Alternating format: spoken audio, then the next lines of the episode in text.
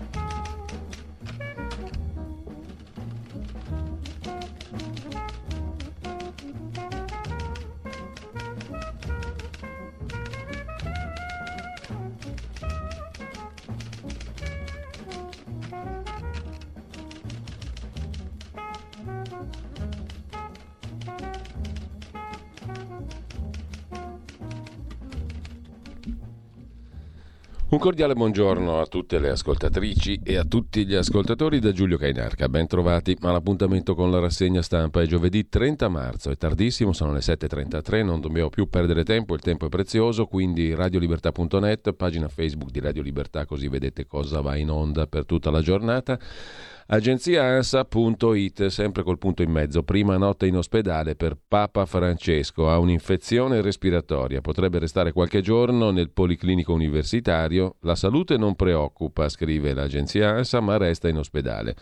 Esclusa l'infezione Covid, esito negativo per l'attacco toracica, annullate le udienze previste per oggi. E per dopodomani la notizia fa il giro del mondo. Secondo titolo Putin, le sanzioni fanno danni, Kiev userà i, leo- i leopard tedeschi, i carri armati a breve l'Ucraina. Zelensky ha invitato intanto il leader cinese Xi Jinping a Kiev. Se gli Stati Uniti smettono di aiutarci, non vinceremo, ha detto il presidente ucraino. Colloquio telefonico tra la Premier Meloni e Zelensky. Ho confermato il nostro impegno, dice Giorgia Meloni. Noi parleremo di questa questione con Nikolai Lilin a partire dalle 8.45 stamani.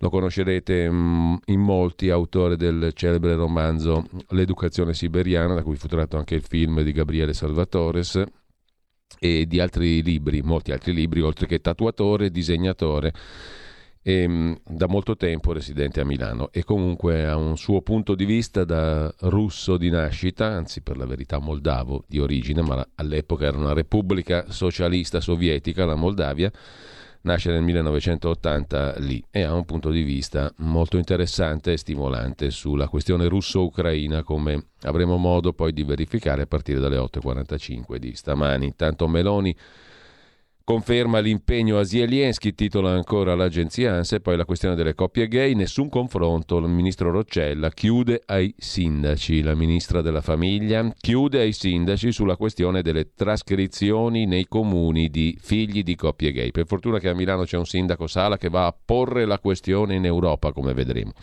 mentre Milano viaggia che è una meraviglia. L'Eurocamera discute sulle adozioni nelle famiglie omogenitoriali in Italia. Fratelli d'Italia al contrattacco, la sinistra anti-italiana vuole processare il governo Meloni. A Torino pubblicato il manifesto per il raduno dei sindaci sul super bonus dalle villette alle caldaie. Ecco cosa fare, tutte le novità del testo pronto per la fiducia alla Camera, se siete interessati, prima pagina dell'agenzia ANSA, strage di migranti in Messico, un video inchioda i sorveglianti, uscendo avrebbero mantenuto bloccate le porte del centro, arsi vivi, un eh, discreto numero di migranti, almeno 39 i morti. Mentre dal Viminale niente biglietti agli olandesi per la partita Roma-Feyenoord, il ministro di giustizia Nordio, il governo non vuole abrogare il reato di tortura, che è un reato odioso. Abbiamo tutte le intenzioni di mantenerlo. Sulla sentenza sugli ex brigatisti rossi, in Francia lo Stato non può ricorrere alla Corte europea dei diritti dell'uomo. Questione chiusa. Parla Biden, il vento è cambiato, le democrazie sono più forti, ha detto il presidente degli Stati Uniti al summit per la democrazia, al quale sono stati invitati 120 paesi. Eh, Zelensky dice la battaglia per l'Ucraina è una battaglia per la democrazia, ma senza il supporto degli Stati Uniti non ce la faremo mai. Colpita al volto col solvente, una donna vicina a un pentito a Catania, la vittima ha riportato un arrossamento al viso, scrive l'agenzia ANSA, e poi cali nella prossima bolletta della luce, meno 20%, del gas, meno 10%, lo dice Arera, l'agenzia di regolazione dell'energia elettrica e del gas. Morta la donna colpita alla testa da un proiettile in Veneto, era stata trovata a terra in cucina, in casa, a dare l'allarme ai due figli di 11 e 8 anni tramite il vicino, mentre Elon Musk lancia l'allarme sull'intelligenza artificiale. È un rischio per l'umanità. Come vedremo questo allarme è stato raccolto da molti quotidiani anche italiani, lettera aperta con altri mille manager. Fermiamoci per otto mesi. Elon Musk è stato tra i fondatori di OpenAI, che è il gestore della celebre ormai chat GPT. Berlusconi al San Raffaele, forse oggi le dimissioni, qualcuno le mette in relazione anche al fatto, vise, questa visita al San Raffaele, al fatto che domani era aspettato a Bari per il processo mh, mm, eh, per uh, un'altra serie di personaggi mh, mm, chiamati mh, mm, procacciati a lui dal famoso imprenditore famoso, dall'imprenditore Tarantini e via dicendo. Processo a Bari per un altro giro di ragazzette. Berlusconi al San Raffaele, forse oggi le dimissioni, visita del figlio Luigi che lascia l'ospedale senza rilasciare dichiarazioni. Terremoto in Molise, scuole chiuse. E poi l'addio a Gianni Minà, Camera Ardente in Campidoglio, scrive l'agenzia ANSA. Lasciamo l'ANSA e andiamo a vedere le prime pagine dei quotidiani di oggi, molto molto rapidamente. Avvenire apre naturalmente con il Papa, Forza Francesco, poi un piano per salvare i soldi del PNRR.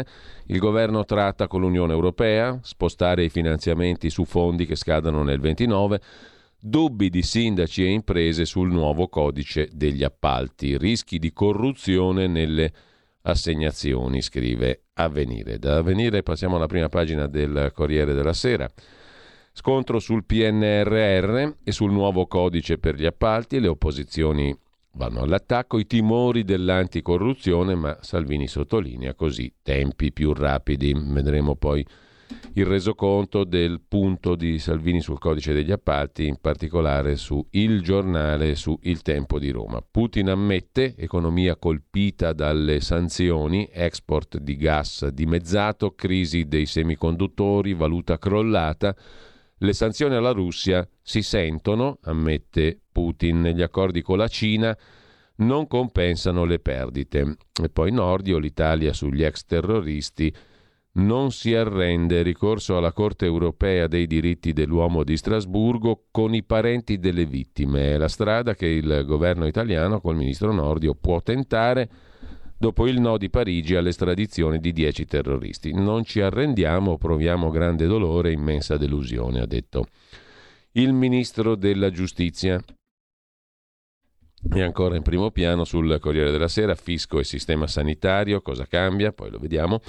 Un'intervista, anche questa la vediamo più in dettaglio, col ministro dell'istruzione del merito Valditara, a scuola 100.000 tutor, lezioni al pomeriggio e anche sul Corriere Musk che ora ha paura dell'intelligenza artificiale. Fermate l'intelligenza artificiale. Questo è il senso dell'appello del Future of Life Institute, col quale oltre mille imprenditori, tecnici, accademici delle tecnologie digitali denunciano seri rischi per l'umanità. Federico Fubini si occupa della questione del rinvio di un mese per il versamento della terza rata da 19 miliardi di euro del PNRR. Questo non farà la differenza, se non altro perché comunque quei fondi non sarebbero stati spesi nei prossimi 30 giorni, forse neanche 60 o 90, per il momento i 19 miliardi possono restare tranquillamente a Bruxelles e arrivare tra qualche settimana. Ci sono già altri 67 miliardi di fondi del recovery PNRR che in gran parte attendono ancora sui conti del Tesoro. In Italia la Corte dei Conti ha appena certificato che l'assorbimento delle risorse procede a rilento. Poi alle nove e mezza ascoltiamo la relazione della Corte dei Conti, non so se facciamo in tempo a sentire anche le parole del Ministro Fitto, comunque il punto che è stato fatto l'altro giorno. Se siamo onesti non è questo oggi il principale problema. Era chiaro fin dall'inizio che gran parte della spesa sarebbe arrivata da quest'anno, la partita è da vincere, eccetera, eccetera. Lasciamo il Corriere andiamo a vedere il fatto quotidiano. Legalizzano l'evasione e gli appalti senza gara, modello Tangentopoli, chi non versa non rischia più nulla. Per il 98% dei lavori eh, ANAC contro il nuovo codice degli appalti, 98% dei lavori appalti senza gara. ANAC contro, l'autorità nazionale anticorruzione critica il nuovo codice degli appalti, il vice ministro Leo all'economia Fratelli d'Italia infila nel decreto aiuti la sanatoria penale per chi non paga contributi e IVA. Poi c'è la questione del reddito di cittadinanza ci lasciano alla fame, niente reddito, niente corsi, niente lavoro. Alcuni giornali rilanciano la balla delle richieste diminuite per la stretta annunciata dal governo. La verità sono le storie di chi col sussidio ha potuto sopravvivere dignitosamente. Dal fatto passiamo al giornale. Ci mancava solo lo sciopero salva burocrazia. Paese paralizzato con la riforma degli appalti, ha detto Salvini, basta ritardi, ma PD, 5 Stelle e sindacati sono in rivolta. Il giorno dopo l'approvazione del codice degli appalti, centro-sinistra e sindacati uniscono il fronte. Attacco contro il pericolo di infiltrazioni esterne negli appalti, vecchia storia che si ripete Eterno dilemma tra necessità di superare i lunghi iter autorizzativi e timore di offrire mano libera alle stazioni appaltanti. Terroristi impuniti a sinistra scatta la festa, titola Il giornale a centropagina. Il quotidiano nazionale, caos PNRR, il governo tratta con l'Europa. Il mattino di Napoli invece enfatizza il calo delle bollette dell'energia, luce e gas.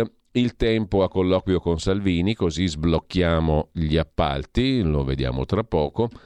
Repubblica apre con il caso Italia in Europa. A Bruxelles cresce la preoccupazione per le posizioni del governo su PNRR, MES, migranti, balneari, biocarburanti, chi più ne ha più ne metta. Fitto chiede flessibilità sulle spese del recovery, eccetera, eccetera. La stampa apre con Papa Francesco, grande paura e L'allarme dei costruttori, il PNRR è irrealizzabile. non pare proprio così perché la Presidente dell'ANCI ha detto tutt'altro. La stampa invece si occupa di far parlare Carlo Luzzatto, amministratore delegato del gruppo Pizzarotti, il quale si chiede come l'industria possa far correre il PNRR impantanato e i grandi contractor delle opere pubbliche non ce la fanno.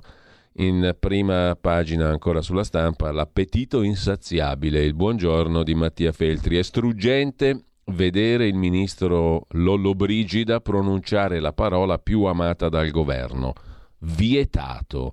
Nel caso vietato produrre, importare, consumare carne coltivata in vitro, detta anche carne sintetica. Funziona così, da una sola cellula in qualche settimana si ricavano 10 tonnellate di carne senza abbattere una sola bestia. Ogni anno nel mondo si abbattono 50 miliardi di polli, un miliardo e mezzo di maiali, mezzo miliardo di pecore e così via. E a non dire dell'inquinamento, del consumo di acqua, eccetera. Ma intanto Lollo Brigida lo vieta. Lo fa per noi perché non sappiamo delle conseguenze sulla salute. Secondo la Food and Drug Administration, che ha approvato il consumo di carne sintetica negli Stati Uniti, non c'è pericolo, ma in ogni caso grazie a Lollo Brigida per la premura. L'altra ragione è la vigorosa, irriducibile difesa del Made in Italy, delle eccellenze italiane, della biodiversità, Diciamolo tutti in coro. Al tanto fervente ministro dell'Agricoltura mi permetto di segnalare dati Istat che oggi l'Italia è in grado di produrre circa la metà della carne che consumiamo, il resto lo importiamo. Siamo i più grandi importatori europei dal Brasile. Nel dettaglio importiamo più di un milione di tonnellate di carne di maiale e quasi 400.000 tonnellate di carne bovina e poi carni equine e ovine e un bel po' di pollastrelli. Il Made in Italy qui, conclude Mattia Feltri, mi sembra già barcollante sotto i colpi di un appetito insaziabile, per cui, caro Ministro, capisco si debba parlare alla pancia del sovranismo. Ma bisogna almeno sapere che è una pancia piena di bistecche brasiliane, conclude Mattia Feltri in prima pagina su La Stampa. Noi andiamo a vedere anche la verità che naturalmente apre con la questione dei vaccini, le vittime dei vaccini. Siamo stati mandati al macello, denunciamo l'AIFA, l'agenzia del farmaco. Ho visto fuori dal coro e ho pianto dalla rabbia. Ero fragile, non mi hanno tutelato, ora sto malissimo. Mio figlio rovinato, ci incateneremo a Roma. Spero che altri si uniscano a noi. Mi hanno rubato la salute. Sono le mail che provano che all'agenzia del farmaco sapevano dei rischi in primo piano anche mm, lei che ha ucciso tre bambini, ma per il Corriere della Sera e compagnia bella il problema è negare la realtà e dire che è un lui la strage a Nashville, Francesco Borgonovo. I sindaci del PD denigrano l'Italia in Europa, in prima fila Sala, sindaco di Milano, capofila dei sindaci Arcobaleno, fa processare il governo all'Europarlamento e forza sull'utero in affitto. La ministra Roccella lo stronca. Sala e i suoi colleghi si attengano alle leggi e alla sentenza della Cassazione, anche perché per ogni trascrizione il Comune di Milano manda alla Procura per verifiche, quindi dà lavoro al Tribunale, il quale potrebbe occuparsi di altre questioni, di altri reati, visto che già ci vogliono dei bei tempi per smaltire le questioni. E ce n'è una in più. Il sindaco Sala gira le trascrizioni. Non saranno tante, ma comunque un lavoro in più per il Tribunale di Milano. Non basterà un avviso di garanzia a proposito per bloccare i lavori nei cantieri, è il nuovo codice degli appalti. Matteo Salvini a colloquio con la verità difende il nuovo codice appalti. Non basterà un avviso di garanzia, dice Salvini, per bloccare i cantieri. Ci vorrà almeno una sentenza di primo grado. Gli imprenditori sono presunti innocenti. Le critiche dell'autorità nazionale anticorruzione sugli affidamenti diretti? La velocità riduce il rischio corruzione. E poi digitalizziamoli questi affidamenti, no? Rendiamo tutto digitale senza fare intervenire l'essere umano, così non c'è corruzione, o no? Come previsto il PNRR in tilt, scrive Claudio Antonelli, perché un piano di stampo sovietico non poteva funzionare. E con ciò lasciamo la verità, andiamo a libero, anche qui parla Salvini, la mia legge farà ripartire l'Italia, il codice per gli appalti disarma i comitati del no e ci sarà meno corruzione. E ora, scrive Sallusti, il direttore, che girino i soldi. Bollette in calo, governo in festa e ore di paura per il Papa. Mentre la regione Veneto, lo vediamo dopo, si fa l'inno nazionale. Con ciò Lasciamo le prime pagine di oggi. Le lasciamo, andiamo a vedere direttamente anche però la prima pagina del quotidiano di Sicilia. Festival, musei aperti, un'offerta sinergica, il turismo, gli assi nella manica del turismo che riscopre le radici. È un moltiplicatore di pernottamenti anche in Sicilia, dovrebbero raggiungere almeno i 20 milioni nel 2023. Il turismo un asset fondamentale. I rifiuti, scongiurata l'emergenza per ora, L'impianto Coda Volpe a Palermo riavvierà le attività, scrive il quotidiano di Sicilia e poi il PNRR. Il PD chiede al ministro Fitto di andare a riferire in aula, in Parlamento. In Sicilia 128 comuni vanno al voto il 28 e il 29 maggio, le amministrative. Si vota peraltro prima anche in Friuli Venezia Giulia, come vedremo. Nel 2022, nel frattempo, balzo in avanti delle esportazioni siciliane, poi prodotti alimentari. Il marchio Sicilia piace sempre di più. L'isola è la seconda regione italiana per giro d'affari, merito soprattutto di vini IGP e IGT. Con ciò lasciamo uh, le prime pagine, come dicevamo, um, e andiamo a vedere um, il tema del giorno. Innanzitutto, anzi vi segnalo un po' gli articoli principali, diamo una rapida scorsa a tutti. Salvini garantisce sul codice degli appalti, così il giornale a pagina 2, a pagina 3. Tempi accorciati grazie alla fiducia a sindaci e imprese. Dice il ministro Salvini, abbiamo sburocratizzato, basta veti, basta blocchi, i tempi per un cantiere si riducono di un anno. Sull'ANAC, l'autorità anticorruzione, ma che malaffare. Con iter più brevi c'è meno possibilità di incontri corruttivi. Il sarcasmo di Salvini, il nuovo codice certamente provocherà inondazioni e dissesto idrogeologico. In caso di errore l'esclusione di una ditta scatta dopo la condanna al primo grado di giudizio. Il giornale poi intervista la presidente dei costruttori, l'Associazione Nazionale Costruttori Lance, la dottoressa Federica Brancaccio. Il governo ha accolto le nostre richieste e ora serve, serve solo qualche piccolo correttivo. Molto bene le modifiche sull'illecito professionale, ma occorre intervenire sugli affidamenti dei concessionari pubblici, dice Federica Brancaccio. Scioperi e accuse, l'asse tra sindacati e opposizione su opere e PNRR. La CGL convoca una mobilitazione di piazza per sabato. Si accoda la Will, critiche dell'autorità anticorruzione, ma anche per Forza Italia la questione è sbloccare il paese o no. Così sul giornale. Sul tempo la stessa questione, il ministro Salvini difende il nuovo codice degli appalti, si parte il primo luglio, risparmieremo un anno su tutti i lavori. Niente colpa grave per i funzionari se avranno agito in base alla giurisprudenza, niente più paura della firma. Basta con l'Italia del no, dice Salvini. Sulle infiltrazioni mafiose diamo più fiducia a sindaci e amministratori, come è giusto in una società liberale. Le tutele sui lavoratori ci sono. Gli enti locali potranno discutere i progetti, ma la parola finale spetterà sempre alla politica, così sul tempo di Roma. Su Repubblica invece c'è un'intervista al presidente della già citata ANAC, Autorità Nazionale Anticorruzione, Giuseppe Busia. Appalti troppo veloci, a rischio la qualità. La modifica al codice trasforma in regola quelle che prima erano deroghe.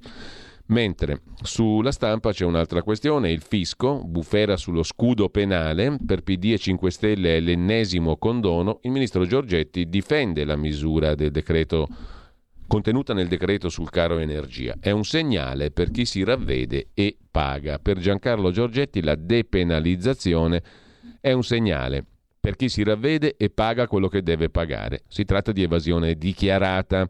Sullo scudo penale, però, contenuto nel decreto bollette approvato martedì, è una levata di scudi da parte di opposizioni e sindacati.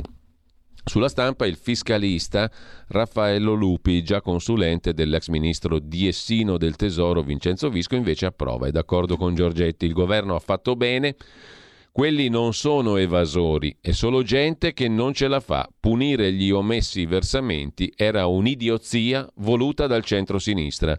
Parliamo di attività che dichiarano la loro condizione. L'alternativa è che sprofondino nel nero, dice il professor Lupi. Mentre dall'agroalimentare ai trasporti fino alle spiagge, cinque mesi di battaglie vinte dalle lobby d'Italia, i gruppi di pressione che difendono interessi particolari. I consumatori pagano il conto, scrive la stampa. Dalla stampa Repubblica si vota, dicevamo in Friuli Venezia Giulia, un bis senza avversari. Siamo nel regno di Fedriga, il Fedrigastan. Zayastan, Fedrigastan a nord-est ci sono i califfati.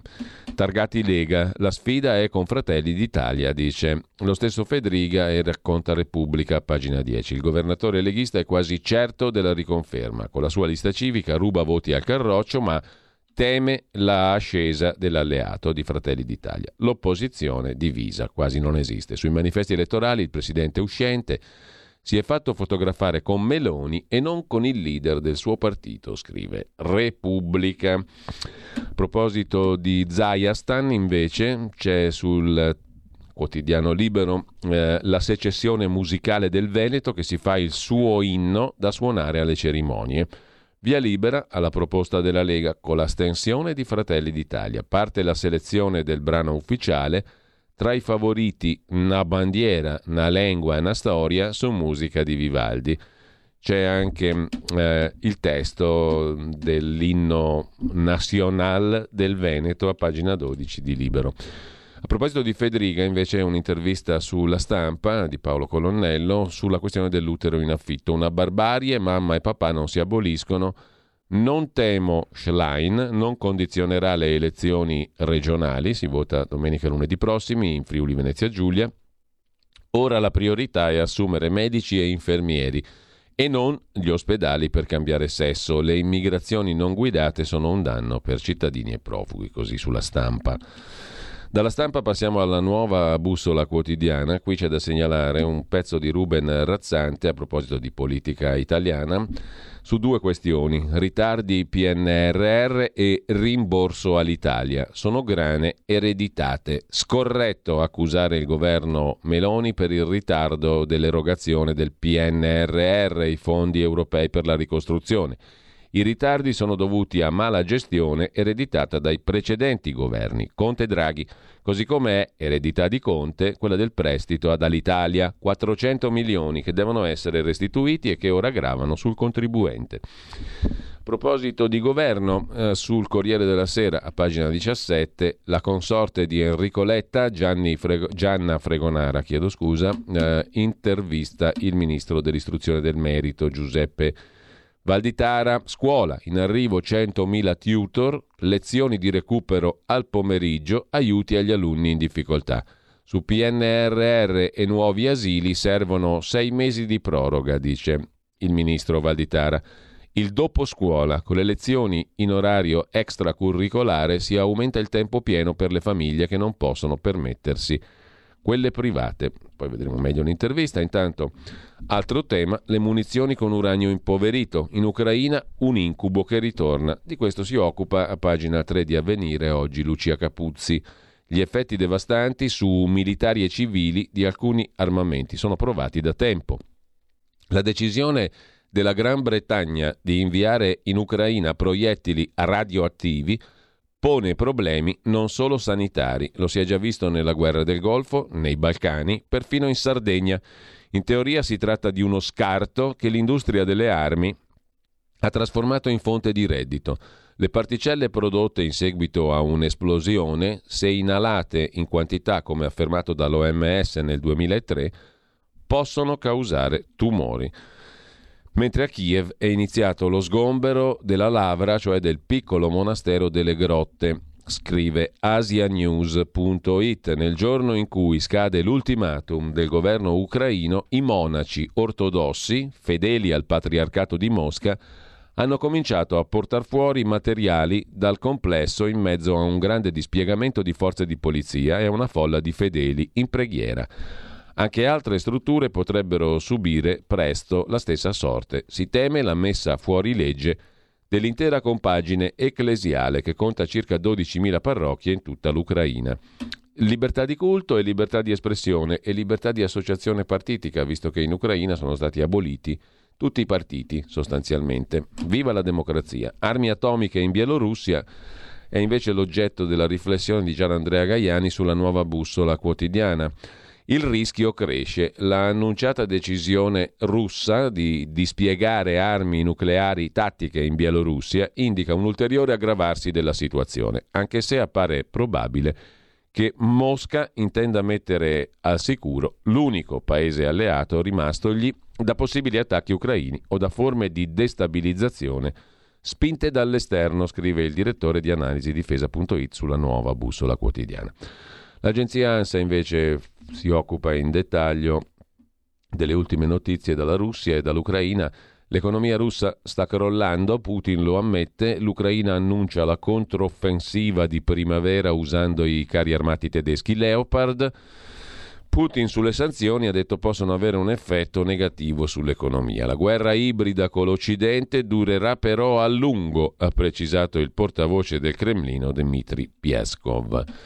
Il Wall Street Journal ha scritto che l'economia russa sta per crollare, mentre sull'escalation NATO-Russia anche una conversazione sul sussidiario.net con il generale Marco Bertolini. Ci può salvare solo un bagno di umiltà dell'Occidente. L'escalation è scritta nell'evoluzione delle ostilità. Dall'inizio della guerra non si è mai interrotta e per di più alcuni la cercano. Missili da spostare in Bielorussia proiettili inglesi all'uranio impoverito per l'Ucraina, carri armati tedeschi Leopard per Kiev. Lo scenario della guerra Russia-NATO per interposto nemico, Ucraina, sembra puntare verso un'escalation in cui la soluzione potrà venire solo dalle armi. Stando a questi elementi, la prospettiva di una terza guerra mondiale con coinvolgimento più diretto dell'Occidente diventa sempre più concreta, scrive il sussidiario.net. Di fatto gli unici che hanno messo sul piatto un piano di pace sono i cinesi. Un altro possibile interlocutore, la Turchia, attende le prossime elezioni per vedere se Erdogan sarà confermato presidente. I presupposti per una tregua, un cessate il fuoco, se non per una pace, non ci sono, osserva il generale Marco Bertolini, già comandante, comando operativo vertice interforze e brigata Folgore, in numerosi teatri operativi, tra cui Somalia e Kosovo, intervistato oggi dal sussidiario.net. Ma più si va avanti a combattere, dice il generale Bertolini, e più questa guerra rischia di sfuggire di mano. L'escalation c'è fin dall'inizio della guerra, c'è stata perché c'è chi vuole la guerra a tutti i costi. E non sto parlando della Russia, che ha tutto l'interesse di arrivare a un cessate il fuoco, quello che sta succedendo era prevedibile a partire da un anno fa, quando sono cominciati a fallire i primi negoziati. Ci sono novità che aumentano le nostre preoccupazioni, ma non sono inaspettate. Mosca sposta una parte di missili in Bielorussia. Che i russi abbiano deciso di schierare armi nucleari in Bielorussia, dal punto di vista tattico non cambia la situazione. La Russia è in grado di colpire anche se non le schiera lì. È un segnale però per l'Europa. I russi hanno promesso di intervenire nel caso in cui venga minacciato il loro territorio. Ma se nel territorio a cui si riferiscono rientrano il Donbass, la Crimea e gli oblast di Kherson e Zaporizhia che hanno occupato, siamo in una situazione abbastanza delicata. Hanno anche minacciato, sempre nel caso di attacco al territorio russo, di reagire contro gli Stati Uniti. Era un elemento di cui tener conto già da prima. O la guerra si conclude considerando che la Russia non può rinunciare a territori come la Crimea e ad avere un'Ucraina che non sia ostile, oppure senza una soluzione di compromesso stiamo andando verso un'escalation. I russi da tempo hanno minacciato l'uso di armi nucleari, dagli Stati Uniti la voce del generale Kellogg, consulente del vicepresidente Mike Pence sotto Trump, secondo il quale se non si vince in Ucraina si andrà verso una guerra europea, cioè allargamento del conflitto. Dai tempi di Obama e Hillary Clinton, osserva il generale Bertolini, era chiaro che l'amministrazione democratica americana, che aveva dato il via alle primavere arabe e aveva sponsorizzato Euromaidan del 2014, puntava a un confronto muscolare con la Russia. Quello che stiamo vedendo è la conseguenza di quell'impostazione, che fu bloccata per quattro anni da Trump, che aveva detto chiaramente che con lui la guerra non ci sarebbe stata. Voleva ritirare gli americani anche dalla Siria, anzi, per un paio di settimane le truppe statunitensi si erano ritirate. I russi quindi hanno invaso l'Ucraina. Ma sono stati in un certo senso costretti da questa politica di confronto muscolare. Per gli americani, osserva sul sussidiario Net, il generale Bertolini, la Russia è un nemico esistenziale. C'è una contrapposizione tra una realtà continentale e una realtà insulare. Quest'ultima è quella di Stati Uniti, Canada, Gran Bretagna, Australia, Nuova Zelanda. I primi tre sono i motori della Nato, Stati Uniti, Canada, Gran Bretagna. Una contrapposizione continuata anche quando è caduto il comunismo, perché questa realtà viene percepita come un concorrente temibile. Così Bertolini prosegue poi eh, l'intervista, ma il punto è questo, l'escalation voluta. Intanto su Euronews c'è un quesito. Perché gran parte del sud del mondo sostiene la Russia e non l'Ucraina? Una buona domanda. Veniamo a Milano, Digos Aisi Aise, chi porta la responsabilità della fuga dell'imprenditore russo quarantenne in odore di servizi segreti evaso dai domiciliari a Milano? Malgrado che l'intelligence americana avesse avvertito, l'Italia tenete Artem Us, quello che è fuggito, in carcere, altrimenti riuscirà a fuggire. Perché la Procura di Milano non ha ancora aperto un'inchiesta? A chi era affidata la sorveglianza? Si domanda Dagospia. A un braccialetto elettronico subito neutralizzato. Chi era questo Artem Us, fuggito da Milano, russo? Cambiando scenario, ma rimanendo sulla pagina internazionale, asianews.it ci riporta in Birmania, la tormentata Birmania, teatro di violenze infinite, sciolto il partito di Aung San Suu Kyi. Si prevede un aumento delle violenze. Ad affermarlo, scrive Asia News, un rapporto pubblicato dall'International Crisis Group. La giunta golpista militare birmana vuole a tutti i costi tenere elezioni nazionali per cancellare la vittoria della Lega Nazionale della, della, Democrazia di Aung San Suu Kyi ottenuta a novembre del 2020, prima del golpe. Ma l'opposizione popolare è forte e determinata. Tragedia su tragedia in Birmania. Mentre in Cina, siamo sempre su asianews.it, il gigante high-tech Alibaba, l'Amazon cinese, insomma, sarà diviso in sei unità. Il presidente Xi Jinping festeggia così come i mercati. Le sei unità saranno poi quotate singolarmente in borsa. La compagnia e il suo fondatore Jack Ma sono da tempo nel mirino del governo cinese. Il gruppo si allinea alle norme antimonopolio volute dal presidente Xi Jinping. Investitori stranieri ancora cauti sul futuro delle loro operazioni in Cina guardano a mercati alternativi come India e Vietnam. Mentre c'è un, in- un interessante articolo sull'inchiesta.it di Pegamo Shirpur sull'Iran. Donna, vita, libertà, chi sono i sei leader del nuovo Iran democratico e senza Ayatollah?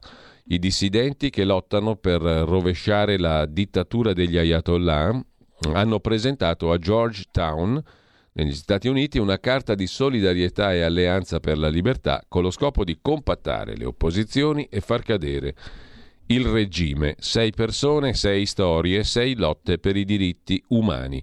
Masi Alinejad, Nazanin Boniadi, Shirin Ebadi, Hamed Esmailion, Abdullah Mohtadi, Reza Palavi. Tutti hanno sperimentato la repressione del regime islamico dell'Iran, hanno deciso di combattere per la libertà, la democrazia e i diritti umani nel loro paese, appunto l'Iran. Chi sono i sei leader del nuovo Iran senza Ayatollah? In home page sull'inchiesta.it. Sempre sull'inchiesta, eh, già che ci siamo, vi segnalo, ma andando alla politica italiana, il pezzo di Mario Lavia Ricomincio da Conte. L'acclamato Boccia, l'ex ministro Francesco Boccia, PD, detta già la linea a Ellie Schlein e ripropone il già visto, l'incubo giallo-rosso, l'alleanza con Conte. Il neo capogruppo del PD al Senato, l'ex ministro Boccia, appunto, anticipa la segretaria Schlein, parla lui, e parla di possibili alleanze con i populisti a 5 Stelle, prendendo le distanze, in modo sprezzante, dall'idea di un PD, partito presentabile, costituzionale, repubblicano. Insomma, il già visto, hm? il, l'alleanza giallorossa. E addirittura Boccia parla in nome per conto e prima della segretaria del PD, Ellie Schlein. Nel frattempo il sindaco di Milano, Beppe Sala, lo sottolinea Euronews con un video che non riusciamo a mandare, il sindaco Sala porta in Europa la battaglia per il riconoscimento dei figli delle coppie omogenitoriali a lui e ai sindaci al momento viene impedito di trascrivere i certificati di nascita emessi all'estero, se a chiedere la genitorialità sono coppie dello stesso sesso o anche eterosessuali che abbiano fatto ricorso alla maternità surrogata fuori dai confini nazionali. Sono queste le questioni che contano. Nel frattempo, racconta Laura della Pasqua sulla verità, le case di Milano vengono spartite tra rom e africani al- ma questi non sono problemi reali. I problemi reali sono quelli precedenti, quelli delle trascrizioni in anagrafe coppie, dei figli di coppie omogenitoriali o meno, omosessuali o meno, gli alloggi comprati, di figli comprati. Gli alloggi popolari sono ormai in balia degli stranieri. Si contano quattro occupazioni al giorno nella splendida Milano. Le bande gestiscono perfino affitti e vendite. Tutto contro la legge, ma gli sgomberi sono un'eccezione e con la prevista ondata di tunisini in arrivo si rischiano tumulti, scrive la verità. Milano è sempre più polarizzata tra quartieri ricchi, periferie invivibili. Basta che una nomade si dica incinta e anche se non è vero diventa intoccabile. Intanto giornalisti filmano le borseggiatrici, agenti li fermano, le ladre fuggono. A Venezia la security blocca una troupe televisiva, scrive sempre la verità. Sempre su Milano, poi libero si occupa del castello sforzesco. Che bello, eh? Sì, sì, come sei ridotto, sfregiato da spacciatori e degrado. Il reportage di Massimo Sanvito, la città storica dimenticata. Domina l'incuria tra le torri del castello occupate e tesori abbandonati. Lo speleologo Padovan dice indecente. Il castello sfregiato da spacciatori e degrado. Incuria tra le torri del castello occupate, i sotterranei pieni di rifiuti, tesori abbandonati. La città storica dimenticata. Un bel reportage di Libero. Tornando invece in Europa, dove gioca la sua ottima partita per la trascrizione dei figli comprati il sindaco Sala, Cosa è in gioco con l'euro digitale? Siamo su un altro pianeta naturalmente. Il pezzo molto interessante su Atlantico Quotidiano di Marco Ugo Barsotti, anzi un colloquio, un'intervista con il professor Enrico Colombatto. Si parla di euro digitale, strumento di controllo ideologico, sottolinea Barsotti. L'indipendenza formale dei banchieri centrali non basta. Dietro c'è sempre una particolare visione del mondo. Torniamo a parlare, scrive Barsotti, con il professor Enrico Colombatto. Dopo l'intervista della settimana scorsa abbiamo assistito a un continuo fluire di notizie catastrofiche sulla Deutsche Bank, capi di Stato e di Governo, Macron, Scholz, impegnati a rilasciare dichiarazioni tranquillizzanti. Parte da qui, dall'allarme Deutsche Bank, il colloquio con il professor Colombatto, l'inflazione nascosta nelle banche, l'indipendenza delle banche centrali che non basta e cosa rischiamo con l'idea di euro digitale che comunque avanza il controllo politico. Il pezzo molto interessante appunto è su Atlantico Quotidiano.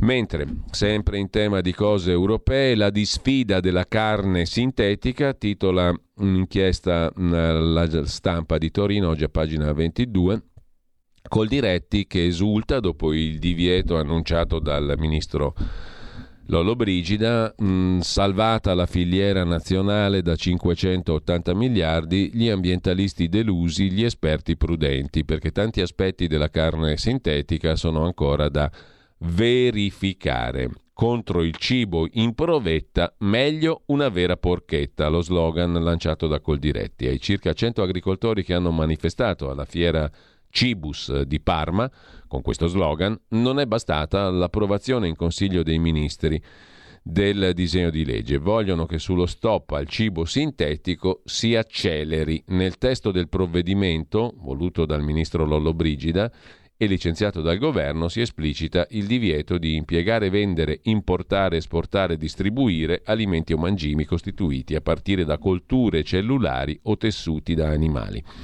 In altre parole, il cibo in provetta, come lo chiamano i fedain del prodotto nostrano, scrive la stampa. Le sanzioni previste saranno salate, eccetera. Questione della carne sintetica, sulla quale si schiera la mh, mm, professoressa Antonella Viola, che mh, mm, ha avuto notorietà in ambito Covid, più o meno propriamente, adesso la notorietà la usa per parlare del vino, per parlare della carne sintetica, di tutto l'universo mondo. Soltanto vantaggi per l'uomo e gli animali, sentenzia la professoressa Viola, ma l'Italia si è fatta un autogol. Il bando, deciso dal governo, esclude l'Italia dall'alimentazione del futuro. Il futuro è la bistecca sintetica, ci spiega la professoressa Viola. Vince l'approccio complottista che vede la tecnologia come un pericolo. Gli allevamenti intensivi possono essere un rischio oltre che un tema etico. La carne prodotta in laboratorio è più salubre, niente microbi, niente antibiotici. Carlo Cambi sulla verità invece parla di resistenza alimentare dall'alleanza tra Milano e Parma, la sfida italiana al cibo in provetta, la fusione tra Cibus e Tutto Food darà vita alla più importante fiera agroalimentare al mondo. Primo nemico gli alimenti sintetici.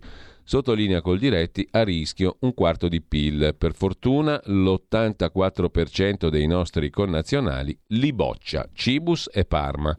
Tutto Food è Milano. C'è l'alleanza tra Milano e Parma contro il cibo in provetta. A proposito di cose futuribili, ci sono moltissimi articoli oggi sulla questione dell'intelligenza artificiale, della quale poi parleremo settimana prossima più in dettaglio con uh, un uh, ingegnere che se ne è occupato, che è anche un nostro ascoltatore, che si è occupato a fondo di questa questione, ma a suo tempo ne parleremo martedì martedì mattina.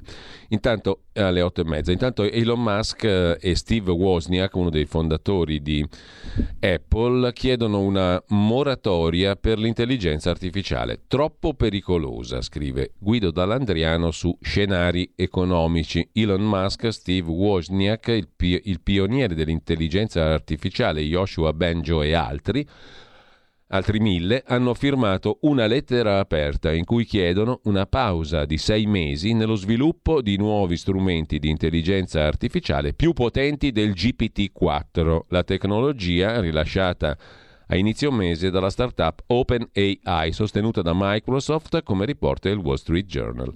I sistemi di intelligenza artificiale contemporanei stanno diventando competitivi per l'uomo in compiti generali dobbiamo chiederci se sia il caso di lasciare che le macchine occupino i nostri canali di informazione. Dobbiamo lasciare che le macchine inondino i nostri canali di informazione con propaganda e falsità? Dovremmo automatizzare tutti i lavori, compresi quelli più soddisfacenti? Dovremmo sviluppare menti non umane, che alla fine potrebbero superarci di numero? Essere più intelligenti, obsolete e sostituirci? Dobbiamo rischiare di perdere il controllo della nostra civiltà?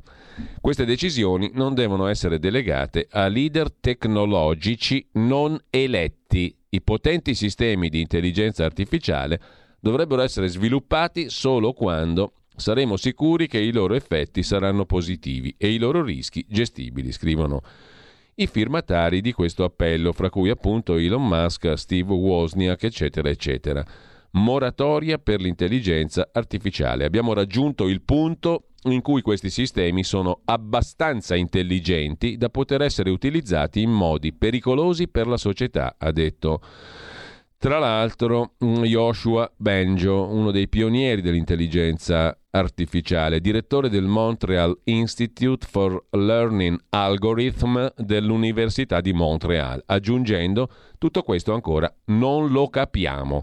Le preoccupazioni di Benjo e degli altri firmatari, fra cui appunto Musk, sono state esposte in una lettera intitolata Pose Giant AI Experiments, an Open Letter, promossa dal Future of Life Institute, un'organizzazione no profit consigliata da Elon Musk. La lettera non chiede di fermare tutto lo sviluppo dell'intelligenza artificiale, scrive scenarieconomici.it, ma esorta le aziende a interrompere temporaneamente l'addestramento di sistemi più potenti del GPT-4, tecnologia rilasciata questo mese dalla startup OpenAI, sostenuta da Microsoft. Questo include la prossima generazione della tecnologia di OpenAI, cioè GPT-5. I funzionari di OpenAI affermano di non aver ancora iniziato la formazione di GPT-5 in un'intervista, l'amministratore delegato di OpenAI, Sam Altman, ha dichiarato che l'azienda ha da tempo dato priorità alla sicurezza nello sviluppo e ha trascorso più di sei mesi a effettuare test di sicurezza su GPT-4. Secondo Goldman, invece, fino a 300 milioni di posti di lavoro, perché questo è un altro punto essenziale, non è la cazzatina di farsi scrivere il testo da chat GPT è che i posti di lavoro sono a rischio. Fino a 300 milioni di posti di lavoro potrebbero essere sostituiti da intelligenza artificiale, perché due terzi delle occupazioni potrebbero essere parzialmente automatizzati da intelligenza artificiale, una situazione che porterebbe a sconvolgimenti sociali di difficile gestione. Il tema è molto rilevante, molto importante, al di là appunto del colore, delle stupidaggini o delle cose più superficiali. Um, il tema è affrontato anche dal giornale Vittorio Macioce, pagina 18, Intelligenza artificiale, l'allarme degli scienziati. Rischio per l'umanità niente di meno. È tempo di fermarsi. Una moratoria di sei mesi, chiedono Musk e mille altri esperti. Per la prima volta il futuro spaventa uno come Elon Musk, sottolinea il giornale. Il tema è quello della metamorfosi umana. Pensate un po', è il passaggio dall'uomo Faber, uomo fabbro, a quello ludico per finire con quello inutile. L'uomo sarà inutile. Carne sintetica, intelligenza artificiale, lavori fatti dai robot. A voler congelare lo sviluppo dell'intelligenza artificiale, per paradosso, è proprio chi ha costruito fortune sulle nuove tecnologie, sottolinea il giornale. Stesso tema anche sul quotidiano nazionale, laddove c'è un'intervista di Matteo Massi al professor Nello Cristianini che insegna intelligenza artificiale all'Università di Bath nel Regno Unito, ha appena scritto un libro, La scorciatoia, edito da Il Mulino, sottotitolo Come le macchine sono diventate intelligenti senza pensare in modo umano. Lo stop al test per sei mesi, la moratoria chiesta da Musk e gli altri, è necessaria come per la clonazione, dice il professor Cristianini. Musk, Wozniak e altri big della Silicon Valley hanno firmato questa lettera appello. Fermiamoci per sei mesi, chissà perché poi per sei mesi. Comunque, è una rivoluzione e ora servono leggi, dice il professor Cristianini. Impariamo la lezione del Rinascimento, è la ragione che deve guidare la tecnica, dice il professor Nello Cristianini sul quotidiano nazionale. Su Repubblica, Musk e i guru dell'high tech chiedono di fermare chat GPT perché corre troppo, sta diventando troppo intelligente. Tra i mille firmatari della lettera aperta anche il cofondatore di Apple. E mm, infine vi segnalo anche Libero, l'intelligenza artificiale pericolosa per l'umanità, l'avvertimento di Elon Musk assieme ad altri ricercatori e manager. Neanche i creatori potranno Controllare l'intelligenza artificiale è il rischio. Adombrato dai firmatari di questo appello per una moratoria, pausa di sei mesi, per fermare una pericolosa corsa agli armamenti. Rischi di gestione, perché i sistemi, scrivono i firmatari, potranno tornare a essere sviluppati quando saremo sicuri che i loro effetti saranno positivi e i loro rischi gestibili. Insomma, mettiamola come vogliamo, ma se e le perplessità e gli appelli a frenare arrivano da quelli che hanno fatto della nuova frontiera tecnologica la loro vita, forse vanno presi in considerazione. Tornando al tema vaccini e tornando anche a scenarieconomici.it, c'è un altro articolo da segnalare.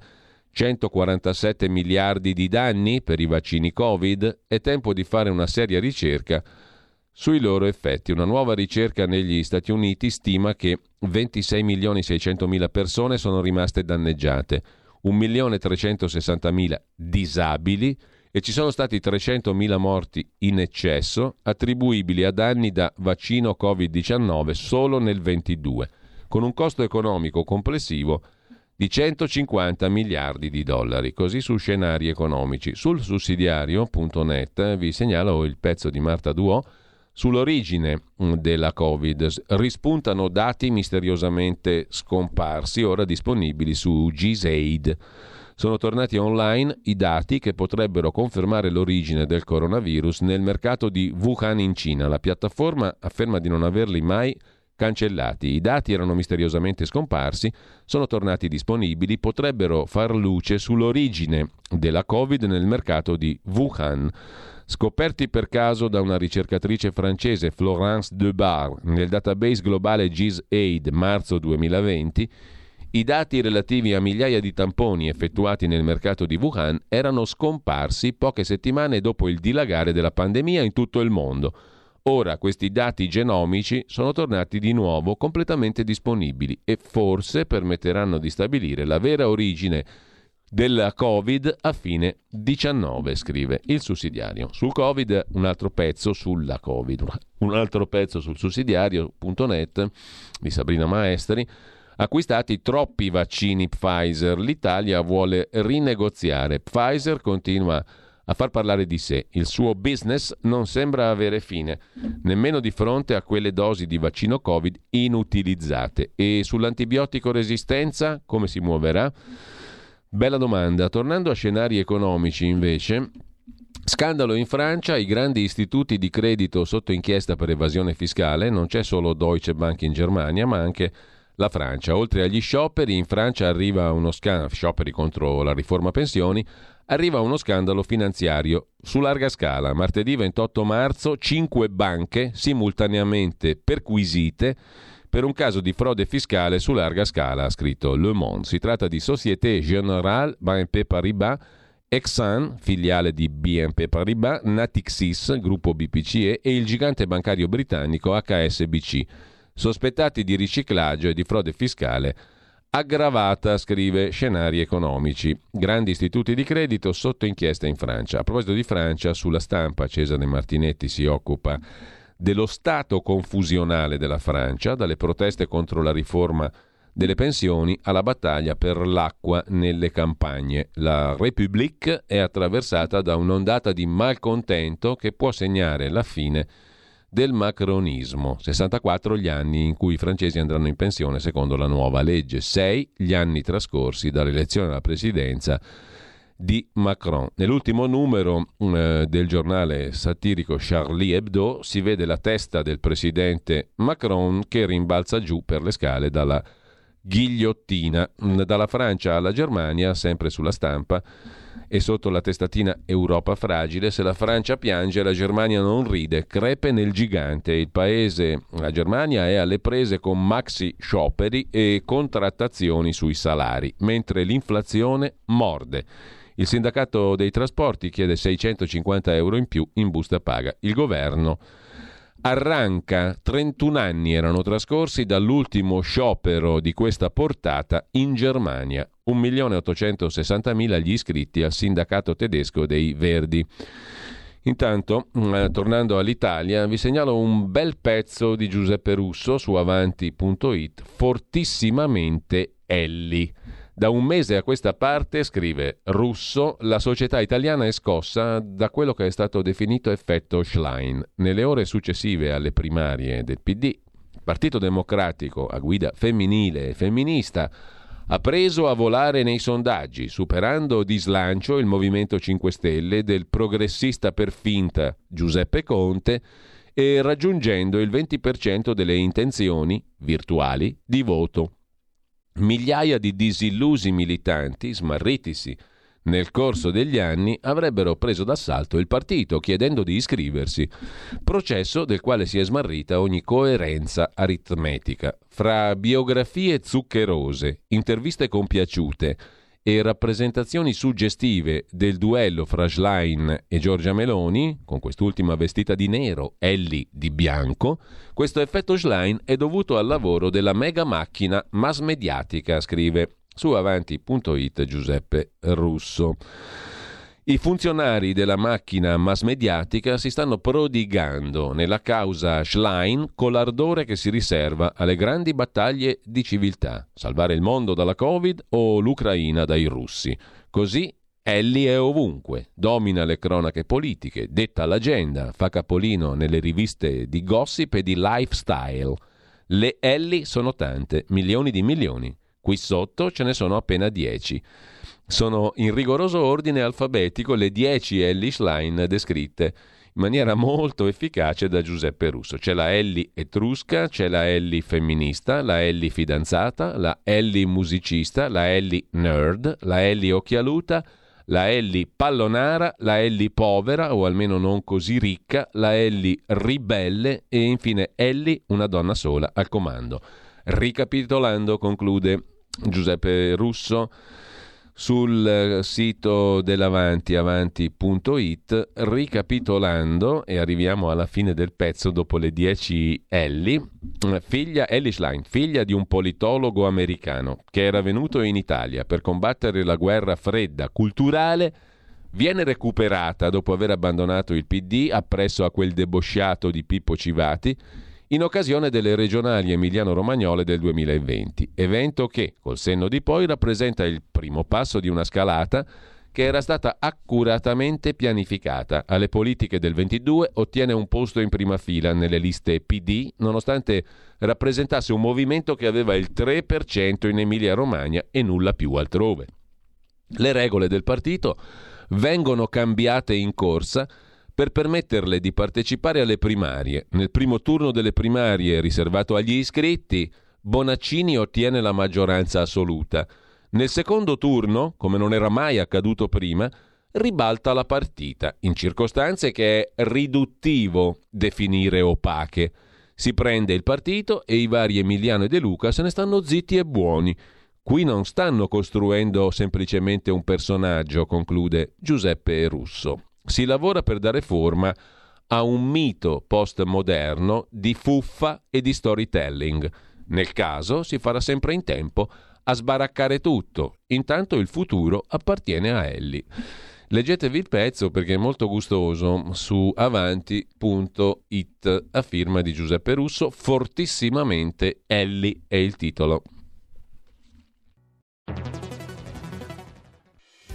Quotidiano di Sicilia, il quotidiano d'Italia, l'informazione che ribalta i luoghi comuni, una vera visione dei fatti, l'Italia vista da sud.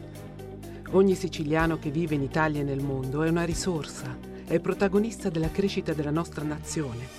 Dai forza alla crescita della nostra isola, abbonandoti al QDS digitale più archivio a soli 99 euro annui. Quotidiano di Sicilia, il quotidiano d'Italia, una scelta di valore.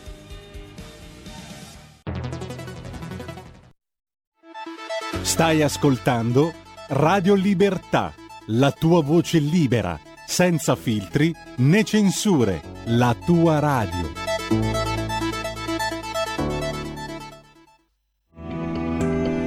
Il meteo.it presenta le previsioni del giorno.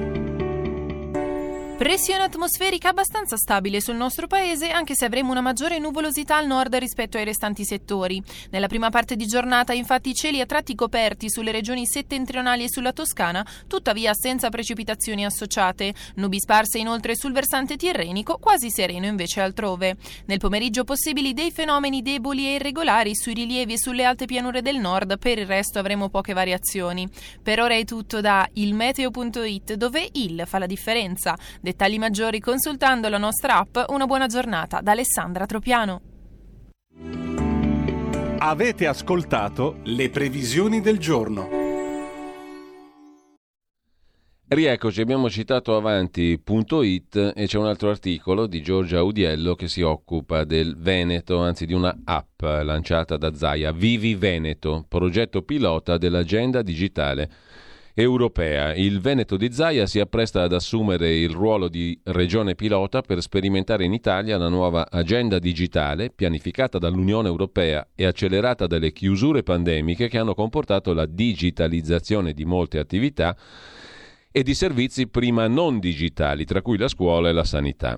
Regione Veneto ha lanciato una nuova applicazione, la app Vivi Veneto, che si propone come canale diretto tra istituzioni e cittadini offrendo più di 40 servizi e alla quale si accede tramite SPID, la cosiddetta identità digitale. Quest'ultima è stata implementata recentemente dall'Unione Europea attraverso il progetto European Digital Identity Wallet, che si propone di integrare i diversi sistemi di identità nazionali e rappresenta il passaggio alla totale digitalizzazione della società a sua volta componente imprescindibile del mondo nuovo promosso dal World Economic Forum di Davos per mezzo della cosiddetta quarta rivoluzione industriale o rivoluzione 4.0. Lo stesso Zai ha affermato che l'applicazione in questione anticipa un fenomeno internazionale perché ha spiegato il presidente del Veneto tra le dieci strategie tecnologiche Emergenti nel 2023 ci sono le super app, applicazioni mobili in grado di fornire molti servizi essenziali a portata di smartphone. Lo stesso Zaia nel 2021 aveva affermato che le vaccinazioni stabiliranno un nuovo ordine mondiale. Nello specifico, la app Vivi Veneto consentirà l'accesso a tutti i servizi amministrativi, sanitari, turistici, culturali, permettendo anche di effettuare pagamenti digitali il dispositivo, sviluppato in collaborazione con Engineering, azienda specializzata nella digitalizzazione dei processi, è strutturato in sei aree. Tre definite verticali consentono l'accesso ai servizi amministrativi, sanitari, turistici, tre trasversali che comprendono messaggistica, portafoglio, suggerimenti e segnalazioni. L'area salute offrirà ai cittadini la possibilità di controllare l'affluenza nei vari pronto soccorso del Veneto, di gestire la propria cartella sanitaria, di visualizzare e scaricare referti, prescrizioni e certificati, prenotare visite mediche, scegliere o cambiare il medico di base. Una tale attenzione ai dati sanitari appare paradossale, scrive Avanti, in un paese che ha privato la sanità dei fondi essenziali al suo funzionamento. Questo è tutto un altro discorso però, perché in effetti l'accesso ai dati è una roba anche utile.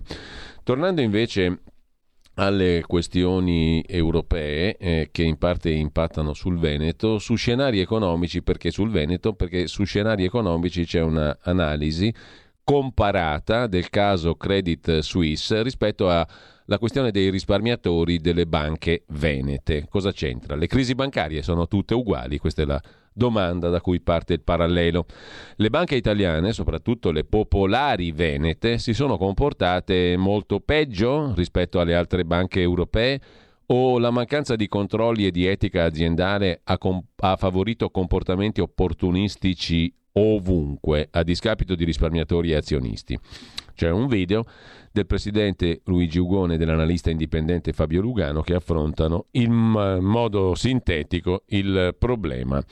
Il problema della popolare di Vicenza e del parallelo con la vicenda Credit Suisse. È un video interessante, lo trovate su scenari economici.it. A proposito di video, eh, si parla naturalmente molto, noi siamo un paese all'avanguardia siamo ancora lì a commentare l'ultimo film di Nanni Moretti, ma cose da pazzi. Eccolo qua il trailer.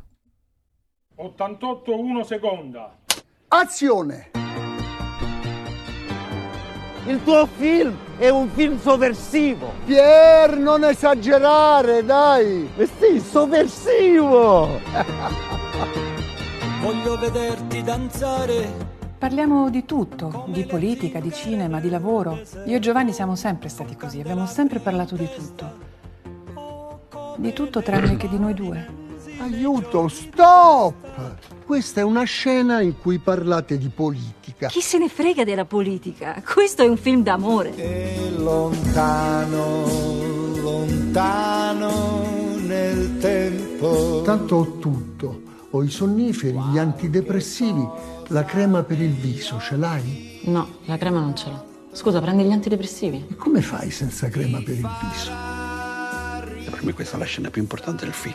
Ho sempre sognato di fare un personaggio che alla fine si impicca. Finalmente. Notre rendez-vous est confirmé chez Netflix.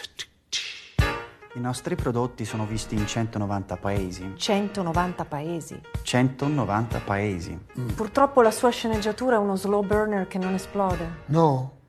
No. Puff.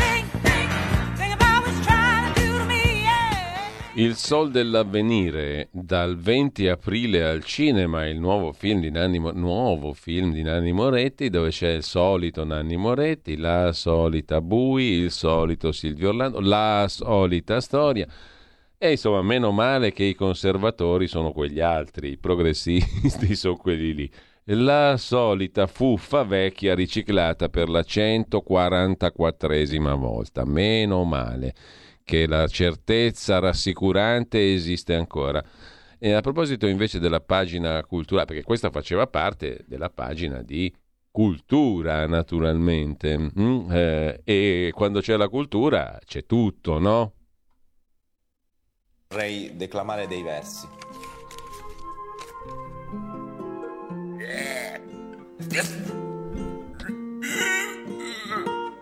Yeah.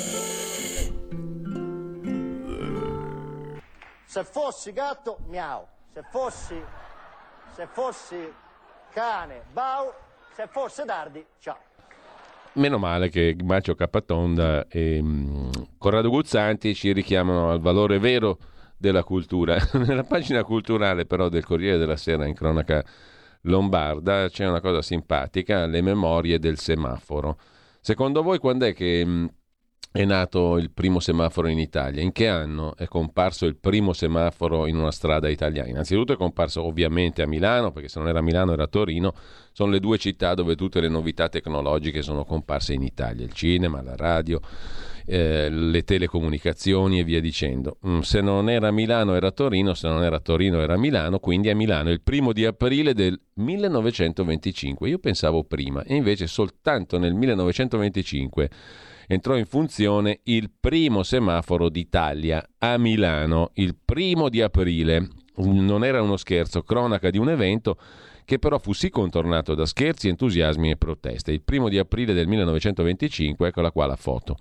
In piazza del Duomo si accese il primo semaforo all'angolo con via Orefici, il primo semaforo della città e di tutta Italia. I milanesi accorsero per l'evento e per l'intera giornata il centro cittadino fu invaso da una folla curiosa. A raccontare l'avvenimento il resoconto del Corriere della Sera e le immagini, tra cui questa fotografia, emerse dall'archivio del Touring Club italiano. L'avvenimento era così sbalorditivo, scrive oggi il Corriere della Sera con Marta Ghezzi, che verso la fine dell'articolo il cronista del Corriere della Sera si lascia andare a un magistrale colpo di coda e insinua il sospetto scrivendo E se fosse tutto un pesce d'aprile?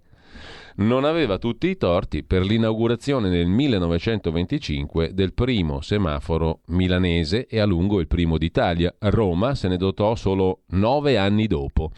In Piazza Duomo, angolo via Orefici, il Consiglio Comunale aveva scelto per l'inaugurazione del primo semaforo d'Italia una data birichina, il primo di aprile del 1925, appunto. Il giorno stesso sul Corriere della Sera uscì un trafiletto. Ma è il resoconto del 2 di aprile a permettere di capire la portata di questo evento e il divertimento della città davanti a questa lanterna magica.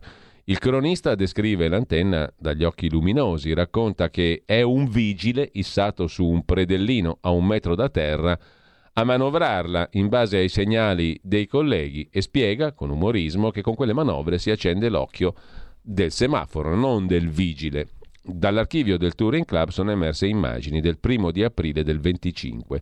Quel semaforo primitivo issato su una pedana circolare suscita una certa tenerezza, eccolo qua sul Corriere della Sera di oggi. Intanto um, ci fermiamo un attimo, un attimo soltanto, un po' di musica e, e poi apriamo la nostra conversazione con Nikolai Lilin. Cosa ci tocca oggi? Eh, il primo brano musicale della mattinata di oggi credo che sia Mozart. Nasce oggi Sabine Mayer a Kreilsheim il 30 marzo del 1959 clarinettista tedesca solista di livello internazionale. Qui nel concerto per clarinetto in La maggiore K622, il movimento è l'allegro di Wolfgang Amadeus Mozart.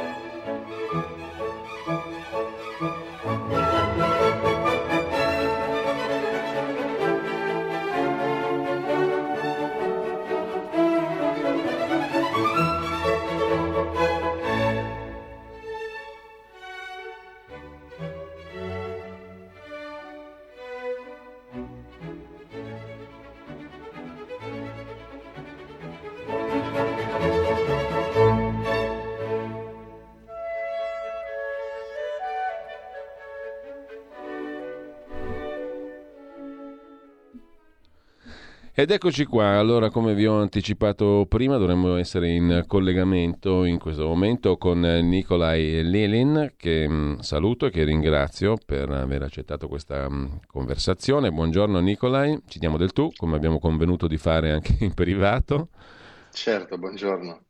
Allora, Nicola Ilinin credo che lo conoscano in tanti, eh, autore del libro per cui è diventato celebre, L'educazione siberiana, che poi è stato trasformato in un film anche da Gabriele Salvatores, che torna peraltro sugli schermi proprio in questi giorni, l'abbiamo letto sui giornali in rassegna stampa stamattina. Più recentemente ha scritto libri su Putin, l'ultimo zar da San Pietroburgo all'Ucraina, aggiornato agli ultimi sviluppi della guerra, e Ucraina, la vera storia. Io peraltro sottolineo anche la sua capacità straordinaria nel campo del disegno, della pittura, perché ho visto, l'ho visto sul tuo canale YouTube, eh, chi ci segue può dalla pagina Facebook di Radio Libertà anche andare facilmente al canale YouTube e agli altri mh, mm, canali social. Sul canale YouTube ho visto, ripeto, Nicolai, un tuo trittico di ispirazione ortodossa a icona meraviglioso bellissimo. Mm? Sono rimasto le- letteralmente stregato dalla bellezza di quest'opera che fonde, diciamo così, la tradizione autentica russa con eh, una particolare simbologia che è tipicamente tua, no? mm, siberiana ma sì. non solo. Eh, non, non, c'è bisogno di sprecare tante parole perché chi va sulla tua pagina sul, sul tuo, su, su, su YouTube, sulla tua pagina di YouTube, lo può facilmente apprezzare. Allora, non perdo troppo tempo perché tu di libri ne hai scritti abbastanza, no? eh, non pochi diciamo. Sei partito dal romanzo, sei arrivato al saggio. Eh, con una motivazione molto precisa, mi sembra, no? perché di fronte allo svolgersi degli eventi e al, alla piega che sta prendendo la storia, ti sei sentito così in dovere, tra virgolette, dovere umano, dovere civile, se non vado errato, di cominciare a raccontare appunto qualcosa che abbia a che fare con la storia, con l'attualità con i motivi per cui stiamo andando verso un futuro molto rischioso, perché non c'è che da, da girarci molto intorno, credo. Siamo, siamo, tutti consapevoli che ci stiamo incamminando verso un um, possibile rischio. Il rischio è quello della guerra su scala mondiale, o no? Mi esatto, sbaglio? Sto, esatto. sto, esagerando o c'è del vero in no, tutto ciò? Assolutamente, hai, hai, completamente ragione. Io ho cominciato a scrivere eh, i saggi proprio per dare più spunti ai miei lettori, a chi mi segue, di eh, accedere alle informazioni che purtroppo da noi in Occidente sono poco reperibili. Ah, ecco, tra l'altro, eh, tu sei nato nell'80 in quella che era la Repubblica Socialista Sovietica della Moldova, no? Uh, sì. Oggi è Transnistria, eh, la città in cui sei nato tu, giusto? Se sì. non sbaglio. Sì. Eh, sì. Sei nato là, ma sei cittadino italiano, quindi mh, mm, esatto. il tuo punto di vista oggi è particolarmente interessante perché quella cultura la conosci, a differenza di tanti che ne parlano senza conoscerla. Eh, sì, e in secondo sono luogo, in costante contatto. in secondo luogo sei un cittadino italiano, quindi non sei esatto. uno che tifa per Putin, questo va chiarito. Assolutamente no. Eh, anzi, forse è il contrario perché hai avuto qualche problemuccio e non sei comunque uno che eh, non conosce però le cose come stanno. Tu hai scritto un libro, sì. dicevo, su Putin, no? Eh, è stato anche aggiornato. Sì, per me è importante l'obiettività Ecco, cioè, appunto, uno, de- uno, deve Putin, intanto conoscere. Quando raccontiamo qualcos'altro dobbiamo essere obiettivi e partire soprattutto dal fatto che noi siamo italiani e per noi è molto importante rappresentare gli interessi italiani. Questa ecco. cosa mm, per me è sempre importante, sempre... Eh, ecco, io citavo, citavo, questi due libri, naturalmente su questi due libri potremmo farci due ore per ciascuno di conversazione, no? Perché su, chi, esatto. su cos'è Putin e come viene fuori Putin e cos'è la Russia oggi, l'ideologia putiniana, il ruolo della religione, il pensiero, Dugin, via dicendo, sto affastellando cose tanto per capirci, lì potremmo parlare due ore, così come sarebbe molto utile parlare due ore anche del libro sull'Ucraina, la vera storia, perché anche l'Ucraina è una realtà che noi conosciamo molto poco per slogan, per luoghi comuni, no? mediamente parlando, perché ci affidiamo al cosiddetto mainstream. Però al di là di questo, esatto. adesso non è, se, se, partiamo da lì non la finiamo più. Io ti chiedo allora subito, entrando nel vivo e prendendo spunto però da questi due libri che ho citato, Putin e l'Ucraina, perché siamo veramente a rischio secondo te? Da cittadino italiano anche oltretutto.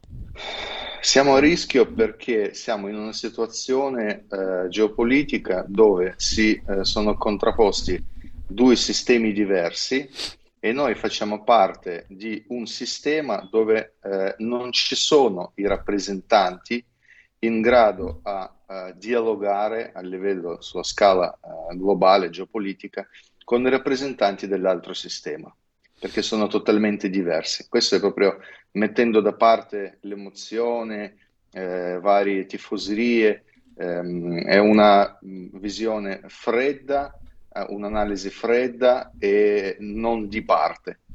Eh, la Russia non è in grado di dialogare con l'Occidente, l'Occidente non è in grado di comprendere e dialogare con la Russia, non si capiscono. Quindi sono stati totalmente svaniti gli strumenti per comprenderci a vicenda e evitare pericolo, perché quando grandi, eh, grandi potenze si scontrano per degli interessi sulla scala geopolitica, eh, uno dei strumenti più importanti che hanno e che sempre devono avere i, i grandi poteri sono strumenti di interpretazioni eh, delle volontà del proprio ehm, avversario, chiamiamo così, concorrente sulla scala geopolitica. Eh, noi adesso siamo in, tale fase nella quale, a parte eh, odiarci e disprezzarci, eh, non, ci, non riusciamo a andare oltre, non riusciamo a usare nient'altro. E questo è il problema più grave. Con Nicolai, eh, a proposito mh, di, mh, orto, di, ispirazione ortodossa e di icone, cioè io ti mh, giro alcune notizie che sono, che sono, tratte dalla rassegna stampa proprio di questa mattina. No?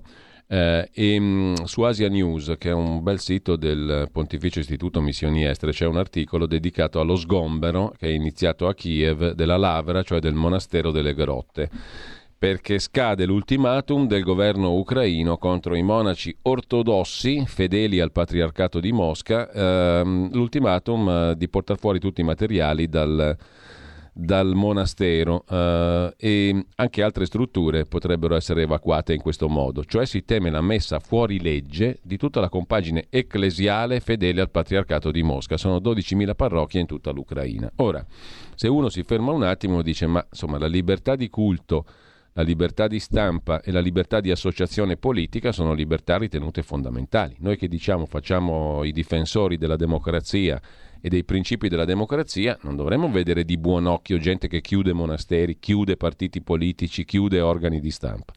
E tuttavia, scusami, questo è quello che, che accade in Ucraina.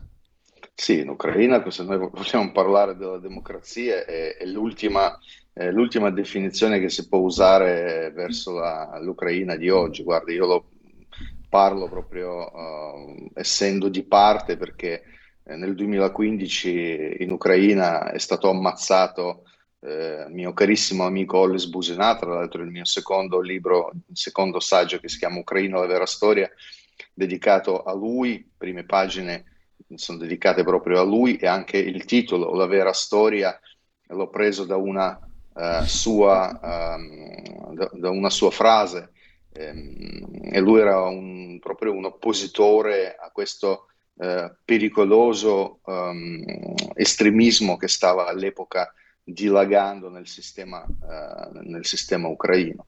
E quindi mh, su, sull'Ucraina di oggi unica cosa possiamo dire, non è una democrazia, non è baluardo di diritti civili e assolutamente non rappresenta i, quelli che noi chiamiamo i valori occidentali. È un paese eh, strumentalizzato da uh, oligarchie occidentali per loro interesse e sul territorio di questo paese si svolge una guerra.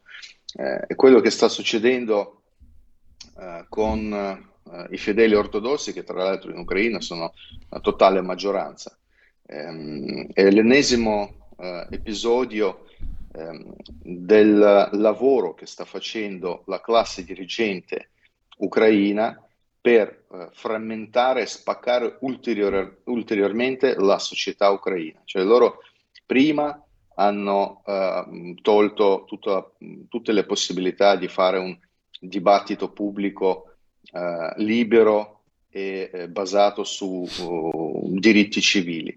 Eh, e adesso loro stanno, sono arrivati a, a togliere proprio il diritto di culto. Ci sono persone che seguono eh, la religione ortodossa e per loro questa cosa è molto seria. Io qua ricordo ad esempio il pugile ucraino Lomachenko eh, una persona che tra l'altro un anno fa si è arruolato nell'esercito ucraino, una persona molto famosa, lui è un pugile molto famoso, un anno fa si è arruolato nell'esercito ucraino per combattere contro Putin, eh, quindi non si parla di un putiniano, filo putiniano o filo russo, è un, ucraina, un ucraino, perdonatemi, un patriota che ha le sue idee. Però quando si sono cominciate le persecuzioni nei confronti dei cristiani, e Lomachenko è un cristiano ortodosso, lui ha abbandonato totalmente la sua, ehm, diciamo, il, il suo seguito a questa politica ucraina e adesso si è messo contro, non sostenendo la Russia, lui non sostiene la Russia, non sostiene Putin, però lui eh, sta in una posizione, se lui dice noi non possiamo eh, continuare a distruggere le basi del nostro paese e l'ortodossia è una delle basi dell'Ucraina di oggi. E quindi quello che sta succedendo oggi in Ucraina è gravissimo. Sono dei crimini contro il popolo ucraino che commette il governo ucraino. Nicolai, ehm, tu nel 2010 hai pubblicato un romanzo, Caduta Libera, nel quale raccontavi in sostanza dell'esperienza della guerra mm, in Cecenia, no? Sì. Eh, e mm, l'hai vissuta direttamente. Eh, ora, tu hai maturato anche, se non sbaglio, una chiara presa di posizione contro la guerra. Tu hai detto sempre la diplomazia, mai la guerra, dopo averla anche vissuta. E allora che impressione ti fanno notizie come la possibilità così allegramente, superficialmente, con una certa leggerezza si dice che si possano mandare munizioni ad uranio impoverito in Ucraina, da parte soprattutto britannica, ma non c'è stata una discussione scandalizzata su questo, no? Dopo che per tanti anni abbiamo visto che effetto fanno le munizioni all'uranio impoverito. Dall'altra parte c'è la decisione russa di dispiegare armi nucleari tattiche in Bielorussia. No? Um, oggi abbiamo citato un articolo uh, di Gian Andrea Gaiani, direttore di analisi difesa.it, che dice questo indica un aggravarsi della situazione. Certo, le, un eventuale attacco atomico poteva essere condotto anche dalla Russia, non c'era bisogno di spostare armi in Bielorussia, però è un messaggio per l'Europa. Insomma, tutti i segnali ci conducono a quella cosa orrenda che si chiama guerra, se andiamo avanti così. A meno che, e qui introduco un altro elemento sul quale chiedo la tua valutazione, a meno che il ruolo della Cina non risulti determinante per arrivare comunque a una soluzione. Quindi la Cina che è addirittura è stata chiamata in causa dal presidente Zelensky, non dal presidente dell'Ucraina. Eh, all'inizio, all'inizio della guerra era stata chiamata in causa e poi eliminata. Oggi è stata richiamata in causa, a quanto pare eh, si incontrerà eh, Xi Jinping con Zelensky, chi lo sa, ma ehm, che, mh, mm, che ruolo sta giocando secondo te la Cina? Potrebbe essere l'elemento, tra virgolette, pacificatore, per cui prima della guerra arriva la Cina. La Cina prende possesso dell'Ucraina, prende possesso anche della parte, diciamo così, più rilevante dell'Ucraina, quella sotto... Don, quella del Donbass, dove se non sbaglio ci sono anche da, eh, risorse, risorse, diciamo così, di materie prime molto preziose e, e, forse anche questo è un altro degli aspetti da tenere in considerazione, o sbaglio? Ho messo là un po' troppe cose, Nicola, lascio a te di metterle in fila. Sì, guarda, la Cina è sicuramente oggi um, una delle potenze che sta giocando un ruolo importante a livello geopolitico come pacificatore, abbiamo visto che ha funzionato uh, questo, uh, questa mediazione. Loro eh, cinesi hanno mille, la storia millenaria eh, in differenza agli Stati Uniti d'America e la loro propulsione storica è sempre stata legata al lavoro e al commercio, in differenza degli Stati Uniti d'America che in un certo momento della loro vita hanno uh, deciso di uh, puntare tutto su uh, quella che è la storica propulsione anglosassone, ovvero eh, la guerra, eh, soprusi eh, e tutte le modalità predatorie, perché gli anglosassoni nella storia si muovono così. Cioè, colonialismo è stato un loro eh, principale eh, motore di propulsione nella geopolitica. Per cui si scontrano questi due sistemi. I cinesi stanno pacificando, adesso noi vediamo che nel Medio Oriente gli Stati Uniti d'America hanno perso la loro uh, posizione mentre la Cina la sta riacquistando e appena è arrivata la Cina in Medio Oriente, cosa abbiamo visto? Iran si è pacificato con l'Arabia Saudita, i sauditi tra poco si pacificheranno con gli yemeniti perché loro facevano la guerra contro Yemen solo per gli interessi degli Stati Uniti d'America, a loro non fregava niente di fare la guerra e quindi noi vediamo un Medio Oriente che si sta voltando verso il meccanismo di propulsione geopolitica cinese. Molto probabile che la Cina ehm, è in grado di mh, anche portare la pace sul territorio eh, ucraino, però per questo non basta la volontà di Zelensky, perché Zelensky è un personaggio che purtroppo non rappresenta se stesso. Noi dobbiamo capire che Zelensky fa parte di schiere di quei politici come era Saakashvili in Georgia, come Maya Sandu in Moldova, sono dei uh, presidenti messi lì per rappresentare gli interessi di un altro paese, che sono le oligarchie statunitensi, eh, l'economia statunitense, finanza statunitense. Quindi loro sono totalmente eh, sotto controllo di eh, questo sistema. In, in, effetti questo si vede quando Zelensky, dopo eh, l'arrivo dei russi con i carri sotto Kiev, i russi hanno detto, mo siamo qua, adesso cercheremo di conquistare Kiev, sarà un bagno di sangue. Vuoi sedersi a tavola di negoziati, parlare e finire questa guerra? Zelensky ha detto sì, dai, sediamoci a tavola hanno fatto due incontri, poi sono intervenuti gli Stati Uniti e saltato tutto. Hanno pure fatto ammazzare dai servizi segreti uno dei eh, membri eh, della commissione che, si, eh, che, è andata a dialogare con i russi, dichiarando che lui è un nemico di, di, di Stato ucraino. Quindi Stati Uniti sono eh, intervenuti per evitare le trattative di pace. Un'altra volta quando loro sono intervenuti è stata quando Zelensky ha detto che lui sarebbe in grado di incontrare e, e avrebbe voluto incontrare Xi Jinping per parlare con lui della possibilità eh, di pacificazione. Appena lui ha detto questo, il giorno dopo Blinken, uscito con la sua dichiarazione che è assolutamente non accettabile nessun tipo di trattativa, nessun tipo di eh, rapporto con i russi, bisogna combatterli e così via. Quindi a, a Zelensky sempre tappano la bocca appena lui esce fuori dai sì. piani statunitensi. E in questo caso Xi Jinping è chiaro che non, non andrà mai a parlare con un fantoccio, lui parlerà con i suoi rappresentanti diretti.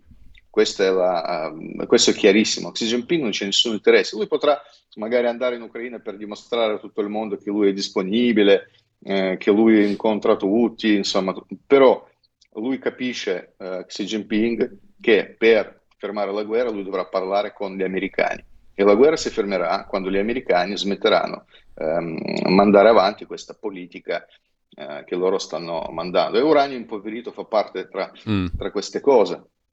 Uranio impoverito, la guerra. Guarda, io prima guerra l'ho visto quando avevo 12 anni, è scoppiato nella mia città. Io me lo ricordo benissimo, era, era, un, era uno shock totale. Perché 92 dalla, parliamo. 92, sì, 1992, avevo 12 anni eh, ed era un, un, una cosa che mi ha cambiato la vita totalmente. Ehm, e io dopo ho visto diverse guerre, ho fatto la guerra in Cecenia, che era anche br- brutale, anche quella, però una cosa ho imparato da, dalla prima guerra transnistria, una cosa ho imparato, che la violenza va avanti per un tot di, eh, di tempo, la gente, soprattutto i poveracci, si uccidono tra di loro in maniera mh, mm, brutale, si crea un odio che si trascina poi per degli anni, ma i potenti si mettono d'accordo sempre e traggono i loro vantaggi. Sempre si mettono d'accordo. Io mi ricordo quando, dopo mesi di massacri nella nostra città, sono arrivate le delegazioni dalla Moldova, paese che eh, ufficialmente era quello che ci ha aggrediti, no? Sono arrivati con le commissioni dell'ONU, sono arrivati i russi e sono andati tutti insieme a mangiare nel ristorante centrale della nostra città. E io mi ricordo quando loro uscivano dal ristorante che scherzavano, ridevano. Eh, e io stavo lì, dodicenne, e ricordavo tutti questi mesi in cui hanno massacrato migliaia di persone. E dicevo, ma scusa, ma tutto questo finisce così? Beh. Cioè si conclude con un pranzetto dove questi si, si sorridono. Forse è giusto, forse così funziona la politica, però io lì ho capito che la guerra è una grande presa in giro dei poveracci. Eh, la dato... guerra eh, è fatta solo per eliminare eh, i poveri. Hai dato una, una, definizione di un'efficacia, credo, strepitosa, Nicolai, ed è un motivo in più per dire che le guerre vanno evitate, no? Evidentemente. Sicuramente, con tutti i mezzi, perché mio nonno, che era un siberiano che viveva nella foresta e non voleva parlare con nessuno, aveva 30 cani e diceva cose molto intelligenti, una volta mi ha detto, um, lui mi chiamava figlio mio, lui diceva figlio mio, ricordati che non c'è neanche una questione che gli uomini non possono risolvere dialogando. La guerra è inutile. Credo che avesse solo ragione tuo nonno Nicolai. Eh, purtroppo però noi ci facciamo anche come popolo comune, come poveracci, per usare la tua corretta definizione, ci facciamo molto spesso condizionare nelle nostre opinioni. E qui subentra un'altra questione, tu l'hai posta in maniera molto chiara, la questione di saperle raccontare le cose e saper fare il proprio mestiere, perché tu hai detto mi tocca o voglia o bisogno di scrivere anche dei saggi perché mi sto rendendo conto che ci sono tante persone che mancano di professionalità nel raccontare la guerra e la politica. Alcuni sono in cattiva fede per propaganda, altri semplicemente sono incapaci professionalmente. Questo però, questo però, ha a che fare con poi la formazione dell'opinione pubblica, perché se tu racconti cose sbagliate o in malafede, poi condizioni anche le opinioni dei cittadini.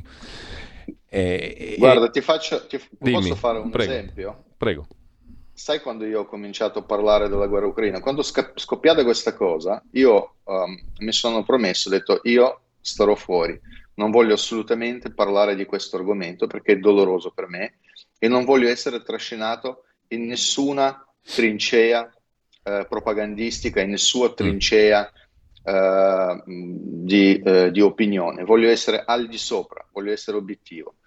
E poi mi mandano un video all'inizio di questa guerra dal canale di Roberto Saviano, che io tra l'altro stimo, è una persona con cui io uh, per un periodo di tempo ero in contatto, uno che ha fatto molto per il mio primo libro, per sì. l'educazione siberiana, perché lui lo aveva elogiato, lo aveva promosso, eccetera. Sì. Mm.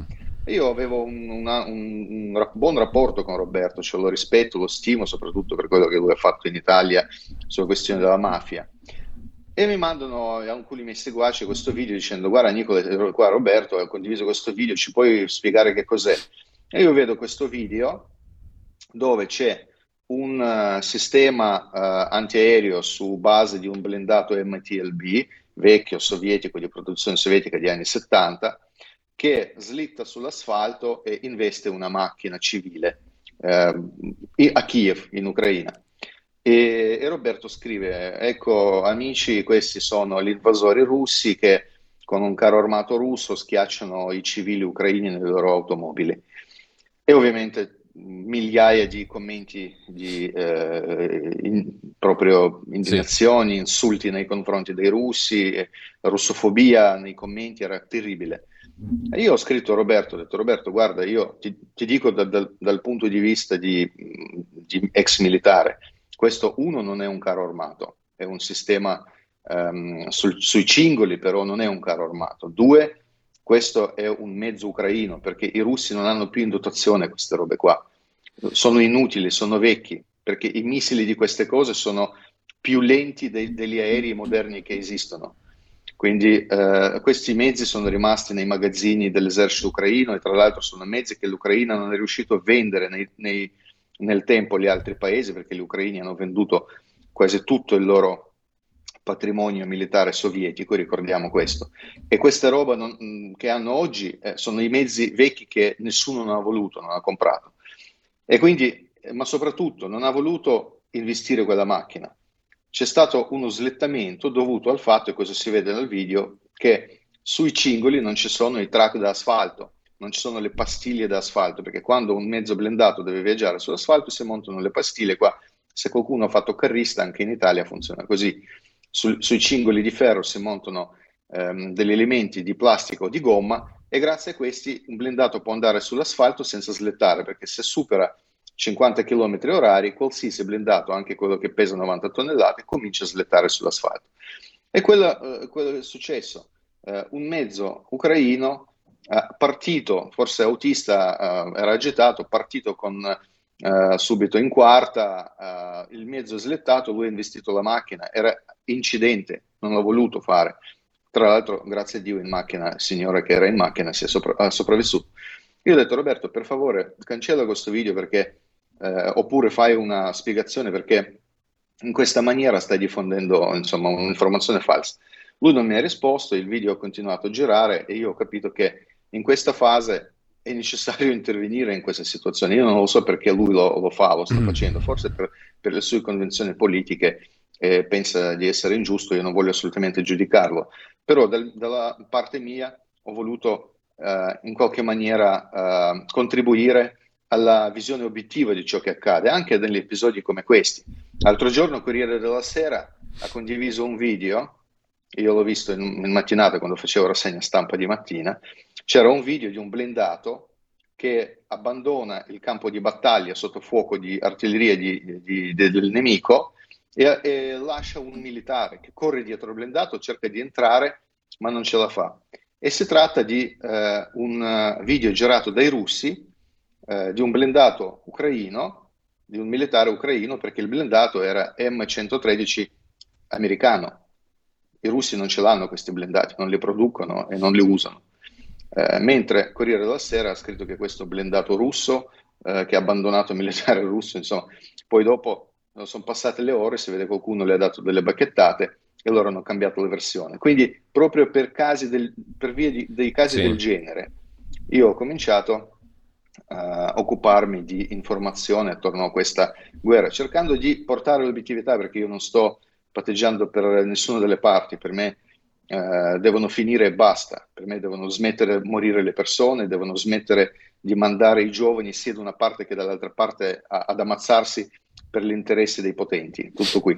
Ecco, e, e, invece le notizie vanno in direzione opposta. Allora, rimanendo proprio alle notizie di stamattina, ce ne sarebbero moltissime altre di cose perché nei tuoi video, che invito coloro che ci stanno seguendo ad andare a vedere sul tuo canale di YouTube, tu ti sei occupato di tante cose, la Corte Penale Internazionale, il mandato d'arresto su Putin, le minacce di morte al ministro italiano della difesa Crosetto e la storia della brigata Wagner, cito solo le ultime questioni, poi eh, la questione della distruzione dei gasdotti Nord Stream, eh, che è un altro capitolo sul quale potremmo parlare per eh, tantissimo tempo. Per ore. Eh, insomma, eh, quello è un altro aspetto molto interessante. E comunque, mh, mm, chi va sul tuo canale YouTube poi si fa l'opinione da solo. Quello che invece mh, mm, voglio visto che non abbiamo ancora molto tempo, eh, abbiamo pochi minuti. Mm, quello su cui voglio chiederti un'opinione, Nicolai, è quanto leggiamo stamattina, proprio notizie di stamattina fresche. Allora, la Ucraina che annuncia una sorta di controffensiva, anche se Zelensky continua a sottolineare che senza americani non si va da nessuna parte. Eh, L'Ucraina annuncia la controffensiva, il portavoce mm, del Cremlino Pieskov dice che la guerra ibrida della Russia con i paesi ostili durerà a lungo. È una guerra che hanno sì. scatenato contro il nostro paese, abbiamo bisogno di fermezza, fiducia, eccetera. Tra l'altro, le stesse parole le aveva pronunciate più o meno anche il segretario del Consiglio di sicurezza Nikolai Patrushev, Patrushev, che non è un Medvedev come tu hai sottolineato, cioè non è un propagandista, è una persona un po' più seria, il quale ha detto nonostante il costante aumento dell'assistenza militare all'Ucraina da parte degli Stati Uniti e degli altri stati occidentali, tutti gli obiettivi dell'operazione militare speciale saranno certamente raggiunti. Allora, se metti insieme queste dichiarazioni, ne viene fuori un fatto, cioè la guerra, contrariamente a quello che dicevi tu, non va esaurendosi, va rafforzandosi. Certo. Per il momento. Uh, è vero? È così? E poi, secondo, la Russia è debole in questo momento militarmente ed economicamente? Perché un'altra delle notizie di oggi è che la Russia è in difficoltà. Hanno usato alcune parole di Putin per dire che economicamente la Russia è messa male il Wall Street Journal lo sottolinea e bla bla bla. La Russia sta per crollare, scrive il Wall Street Journal. no, la Russia non sta per crollare per nessun modo. A livello militare, certo, la Russia non è un paese dell'ex Unione Sovietica. Io di recente anche ho scritto un articolo eh, sul Libero eh, raccontando la eh, sì. differenza tra l'esercito sovietico e quello russo di oggi, perché molti qua in Occidente fanno Pri- primo sbaglio che fanno è che credono che la Russia di oggi ha ereditato tutto quel potenziale militare eh, che era in, durante l'Unione Sovietica, però non è vero, non è rimasta eh, neanche la metà. Eh, e, e, questo eh, dal punto di vista obiettivo bisogna dirlo, perché, soprattutto per farci capire che non c'è tutta questa minaccia da parte della Russia eh, che forse c'era durante l'esistenza dell'Unione Sovietica, quindi dobbiamo capire questa cosa. Eh, comunque la guerra andrà avanti e la guerra sarà sempre più cruenta, sempre più eh, complicata eh, perché eh, ci sono eh, gli elementi, eh, come prima ha spiegato anche il, l'analisi difesa, tra l'altro io li seguo abbastanza, sono molto bravi, sì. li conosco, con loro spesso sono finito anche nelle trasmissioni televisive in Italia sono tra quelli che riescono a dare le notizie diciamo, in maniera più obiettiva più oh, razionale ehm, si intensifica la, uh, la, componente di violenza e di utilizzo delle armi sempre più complicate. E in questo caso i russi sicuramente hanno vantaggio. I russi hanno una serie di missili che nessuno nel mondo ha, i missili ipersonici, intendo, e, e, e loro li hanno tanti perché uh, recentemente hanno mandato sei su un obiettivo solo. Quindi vuol dire uh, c'è un paese che a corto dei missili sì. non fa dei, dei, gesti del genere. Unica cosa che i russi eh, utilizzano oggi nel, nell'Ucraina è la tattica di, come loro dicono, di poco sangue, mandano poca gente, tengono gli ucraini nelle eh, zone come ad esempio quella di Bakhmut che hanno trasformato in una grande tritacarne dove fanno perdere mezzi, uomini e tutto il resto. Beh, Perché hai, la guerra è hai perché dato... la guerra che i russi mm. possono fare, ad esempio, io ho visto la guerra cecena, io ho visto come è stata conquistata la Cecenia. Cari amici, bombardamento congiunto che i russi hanno fatto durante la conquista della città, della città di Grozny, noi in Ucraina non abbiamo visto neanche il 5% di questo, quando allo stesso tempo dalla terra e dall'aria bombardano con tutto quello che c'è. Noi quando siamo entrati a Grozny io avevo le mappe e non riuscivamo a trovare una strada, non c'era più neanche l'asfalto, non c'era neanche l'asfalto. Per capire dove erano i palazzi in certe zone della, della città, noi abbiamo dovuto scendere dalle macchine e cercare eh, il, i resti dei tubi del gas per capire dove era la fila dei palazzi. Cioè, questo era un disastro, era un disastro. Gli alberi volati via, eh, sradicati dalla terra perché lì esplodevano allo stesso tempo i missili, bombe da 250, da 500 kg, eh, i, mh, mm, mh, mm, munizioni da eh, obici, eh, cannoni, mortai di eh, alta montagna e così via. Tutta questa roba era, si, si chiama Uh, il fuoco congiunto. In Ucraina non c'è ancora stato. Quindi in Ucraina i russi stanno facendo un altro tipo di eh, tattica. E questo è, è, questo è chiaro, eh, perché loro vogliono una guerra lunga, loro vogliono mettere probabilmente in difficoltà l'Occidente, il sistema occidentale. Questa è la loro tattica. Dall'altro canto ehm, c'è l'Ucraina che deve dimostrare ai partner occidentali che ha l'iniziativa. Per questo Zelensky dice adesso prepariamo controffensiva, però amici, controffensiva non è possibile se non ci sono gli aerei e se non ci sono i cannoni gli obici in abbondanza che possono coprire le forze in attacco. Loro possono sfondare la linea dei russi, prendere due o tre posizioni, ma loro non riusciranno ad esempio ad arrivare eh, fino, fino, in fondo. E questa è la, la cosa grave. Quindi mandano semplicemente i ragazzi giovani al massacro allora Nicolai, noi dobbiamo riprendere questa conversazione, il tempo è volato, uh, io mm, ringrazio Nicolai Lilin, lo potete leggere anche su Libero, l'abbiamo letto anche in rassegna stampa, ha cominciato a collaborare da qualche tempo anche a Libero. E, mm, per il momento grazie Nicolai, noi ci risentiamo grazie perché ci sono tantissime cose di cui è interessante parlare con te.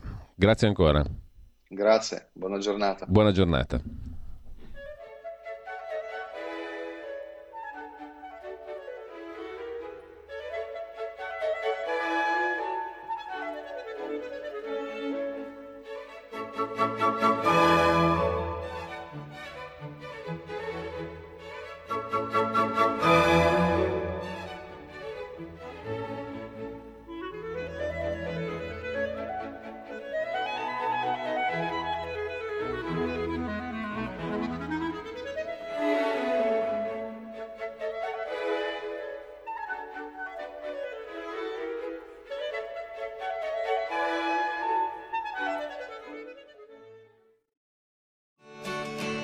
Una finestra sul mondo, il mensile Tempi.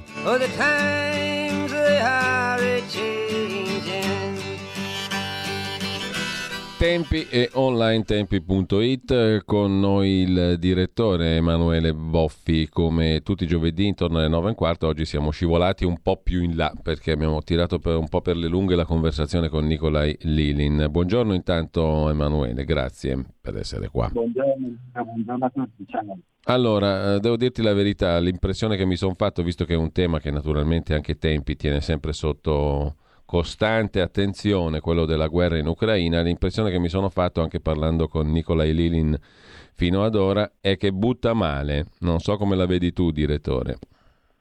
Ho la stessa impressione, anche io devo dire, devo ammettere, eh, mi sono illuso soprattutto qualche mese fa che si potesse trovare una soluzione a questo conflitto mentre invece adesso inizio a pensare che durerà molto, sarà una guerra lunga, non ci sono segnali che ci dicono che, che potrebbe essere interrotta o che si possa trovare una, un, un, accordo, un, che si possa far entrare in campo la diplomazia. Invece mi sembra che proprio la diplomazia venga tenuta ben lontana dal conflitto e questo secondo me è il vero errore, il vero problema di questa guerra perché eh, anche quando i cannoni bombardano in realtà la diplomazia dovrebbe continuare a lavorare, mentre invece non mi pare che questa sia la situazione che stiamo vedendo. Decisamente no. Uh, intanto um, diamo uno sguardo adesso ai temi di primissimo piano su tempi, tempi.it, innanzitutto che come sempre fa parte della nostra rassegna stampa quotidiana, ma uh, voglio anche citare un appuntamento che cade domani sera, mh, mm, venerdì alle ore 21 lo dico a beneficio soprattutto di chi sta nella Brianza, ma non solo, a Milano e non solo, perché mh, mm, l'appuntamento è a Seregno, appunto, presso l'auditorium eh, di Seregno in piazza Risorgimento 36, dove si presenterà il libro Luigi Amicone, l'anarco-insurrezionalista, con due grandi amici del eh, defunto, dello scomparso Luigi Amicone. Eh, Antonio Simone, che mh, mm, è stato tra gli editori, gli inventori di tempi della realtà editoriale di cui stiamo parlando, ha quasi 30 anni, complimenti a voi, e Emiliano Ronzoni, che eh, ha selezionato gli articoli che appaiono in questo volume. Ed è un modo per avvicinarci a quella cosa che poi faremo, Emanuele, cioè raccontare la storia di tempi, che è una storia molto bella, fino alle sue ultime evoluzioni eh, quelle attuali appunto.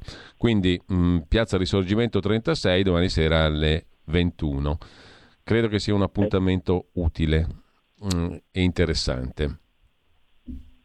Sì, è un modo anche per appunto raccontare chi era Luigi Amicone che appunto fondò Tempi assieme ad Antonio Simone nel 1995, quindi ormai appunto sono passati tanti anni. E questo è un libro non su Luigi Amicone ma di Luigi Amicone, nel senso che sono suoi una selezione di alcuni suoi articoli e questi due amici che lo conoscevano bene eh, ci aiuteranno diciamo così, non soltanto a raccontare il, Luigi Amicone giornalista, ma proprio l'uomo, la, pers- la, sua personalità.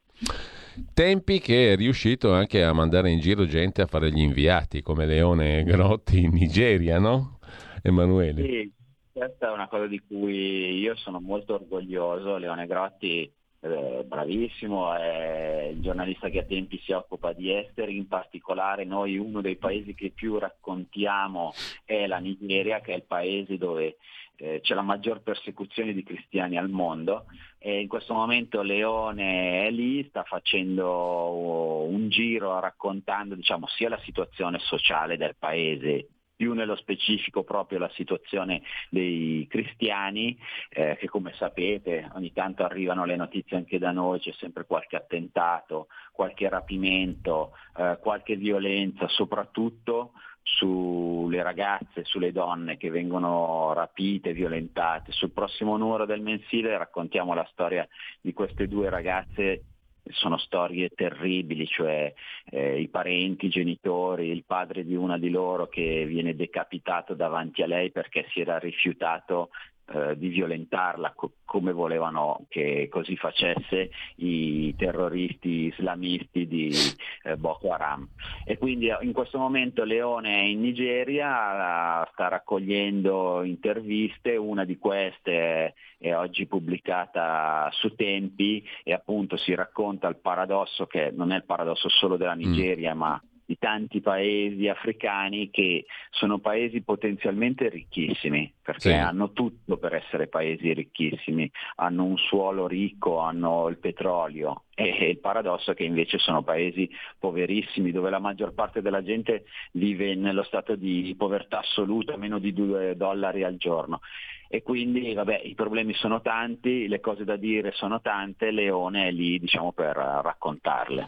E si apre il pezzo su tempi.it con una frase molto illuminante. La Nigeria ha tutto, è ricca di risorse, ma non sa cosa fare con la sua ricchezza. La spreca e la depreda e questo è il nostro problema più grande. È una frase che Leone Grotti riporta allontanandosi dalla capitale, Abuja, um, e, ed è una frase che la dice lunga anche sulla qualità della classe dirigente, perché noi molto spesso abbiamo l'idea caritatevole nei confronti degli stati africani che sarà giusta fino a un certo punto, però bisogna anche considerare il fatto che gran parte dei mali dell'Africa è causata dai dirigenti degli stessi stati africani, dalla classe dirigente locale, no?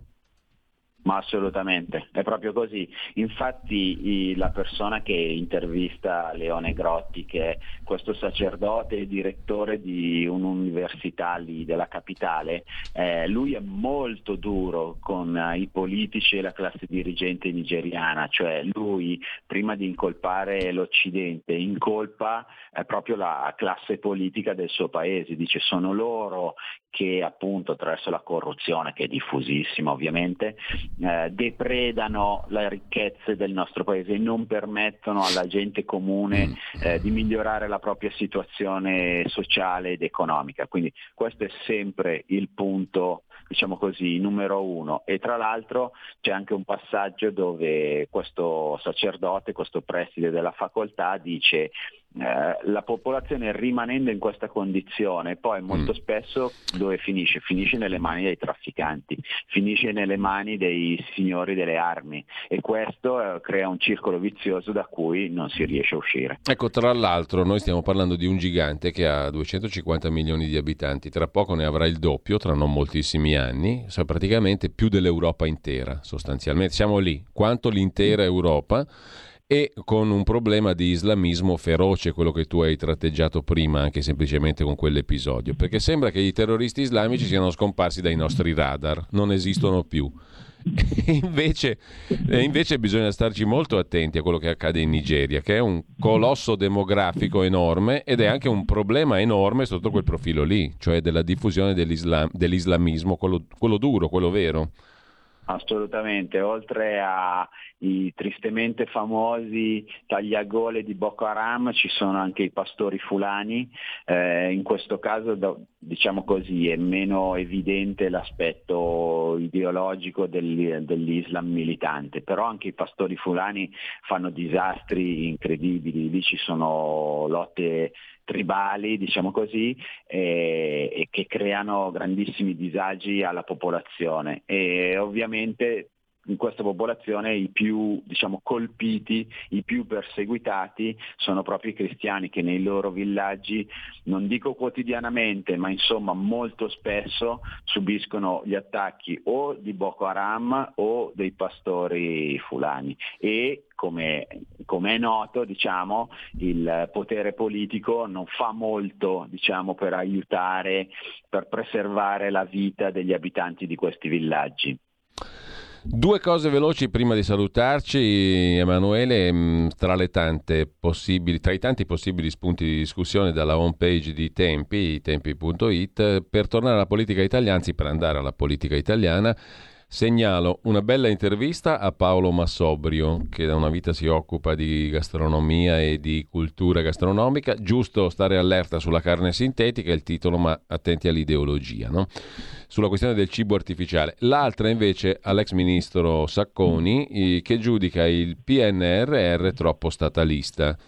Eh, e mh, mm, si dice poco convinto da questo PNRR. Eh, sono due dei fronti su cui si sta muovendo il governo. Um, e secondo te in che modo si sta muovendo il governo su questi due fronti? Allora, sul PNR, eh, allora, come dice anche Sacconi, ha fatto bene il ministro Fitto diciamo così, a lanciare l'allarme sulla difficoltà di spendere questi soldi. Eh, secondo me lo stesso Draghi sapeva che l'Italia avrebbe fatto fatica a spenderli perché, come sappiamo, noi storicamente, soprattutto al sud, abbiamo la difficoltà poi a eh, mettere a terra i progetti. Eh, Sacconi e io condivido molto la sua visione, lui dice appunto che è statalista, non è sussidiario, cioè questo PNR è un piano calato dall'alto, eh, che quindi non ha coinvolto effettivamente la società, ma ha semplicemente imposto dei piani e dei progetti. Ma la nostra società, il nostro paese, che è un paese malato di burocrazia e di bizantinismi, fa fatica poi a portare a termine queste cose. Certo, ricominciare tutto da capo e pensare prima di semplificare la burocrazia e poi di fare i progetti saremmo finiti nell'anno 3000.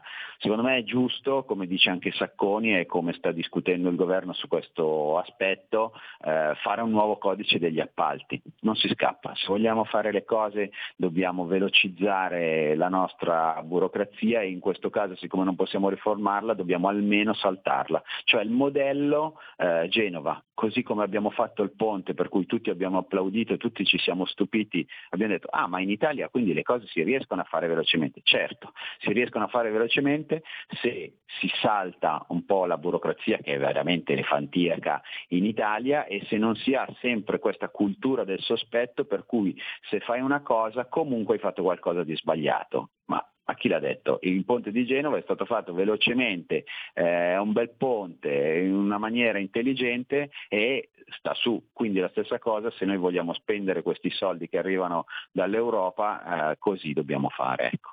Quindi da questo punto di vista secondo me il governo dovrebbe anzi avere anche un po' più di coraggio, eh, non eh, farsi guidare dai titoli del Corriere della Sera, della stampa e di Repubblica, ma invece andare dritto per uh, la sua strada, così come negli anni 50 abbiamo fatto l'autostrada del sole e, e il paese è, è rinato. Che è poi è stato un paese eh, fra gli otto grandi del mondo. Ecco. E, e, che è poi la, l'intento del ministro Salvini, no? con il suo nuovo codice per gli appalti. Assolutamente, infatti secondo me Salvini fa bene a essere duro, io spero che non indietreggi e che si porti dietro tutto il governo su questa strada, perché eh, non ce n'è, cioè non possiamo noi farci ricattare come paese dall'ANAC o dai problemi di questi che vedono corruzione ovunque, ma lasciano liberi la gente di fare le cose, soprattutto la gente, non sempre soltanto le istituzioni.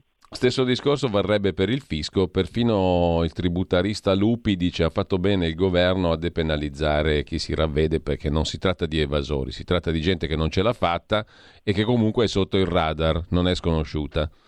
Quindi un po' di certo, realismo. Esatto, esatto, hai detto la parola magica, realismo.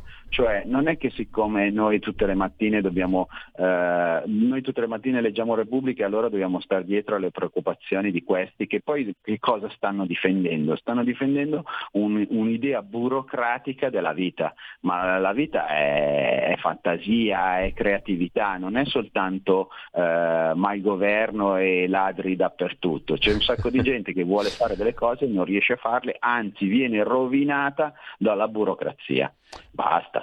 Condivido perfettamente, grazie a Emanuele Boffi, direttore di Tempi, tempi.it. Ricordo con piacere l'appuntamento, così ci si dà anche così fisicamente un ritrovo venerdì domani 31 marzo alle ore 21 presso l'auditorium di Seregno, Monza e Brianza, Piazza Risorgimento 36, presentazione del libro Luigi Amicone, l'anarco-insurrezionalista. Grazie Emanuele e Grazie, buona Giulio. giornata. Buona giornata a tutti.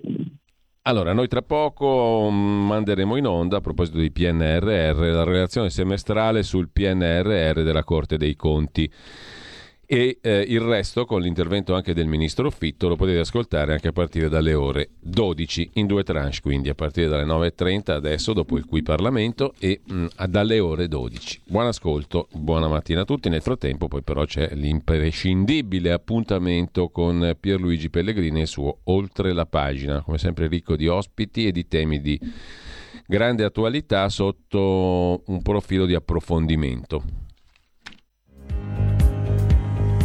Avete ascoltato la rassegna stampa.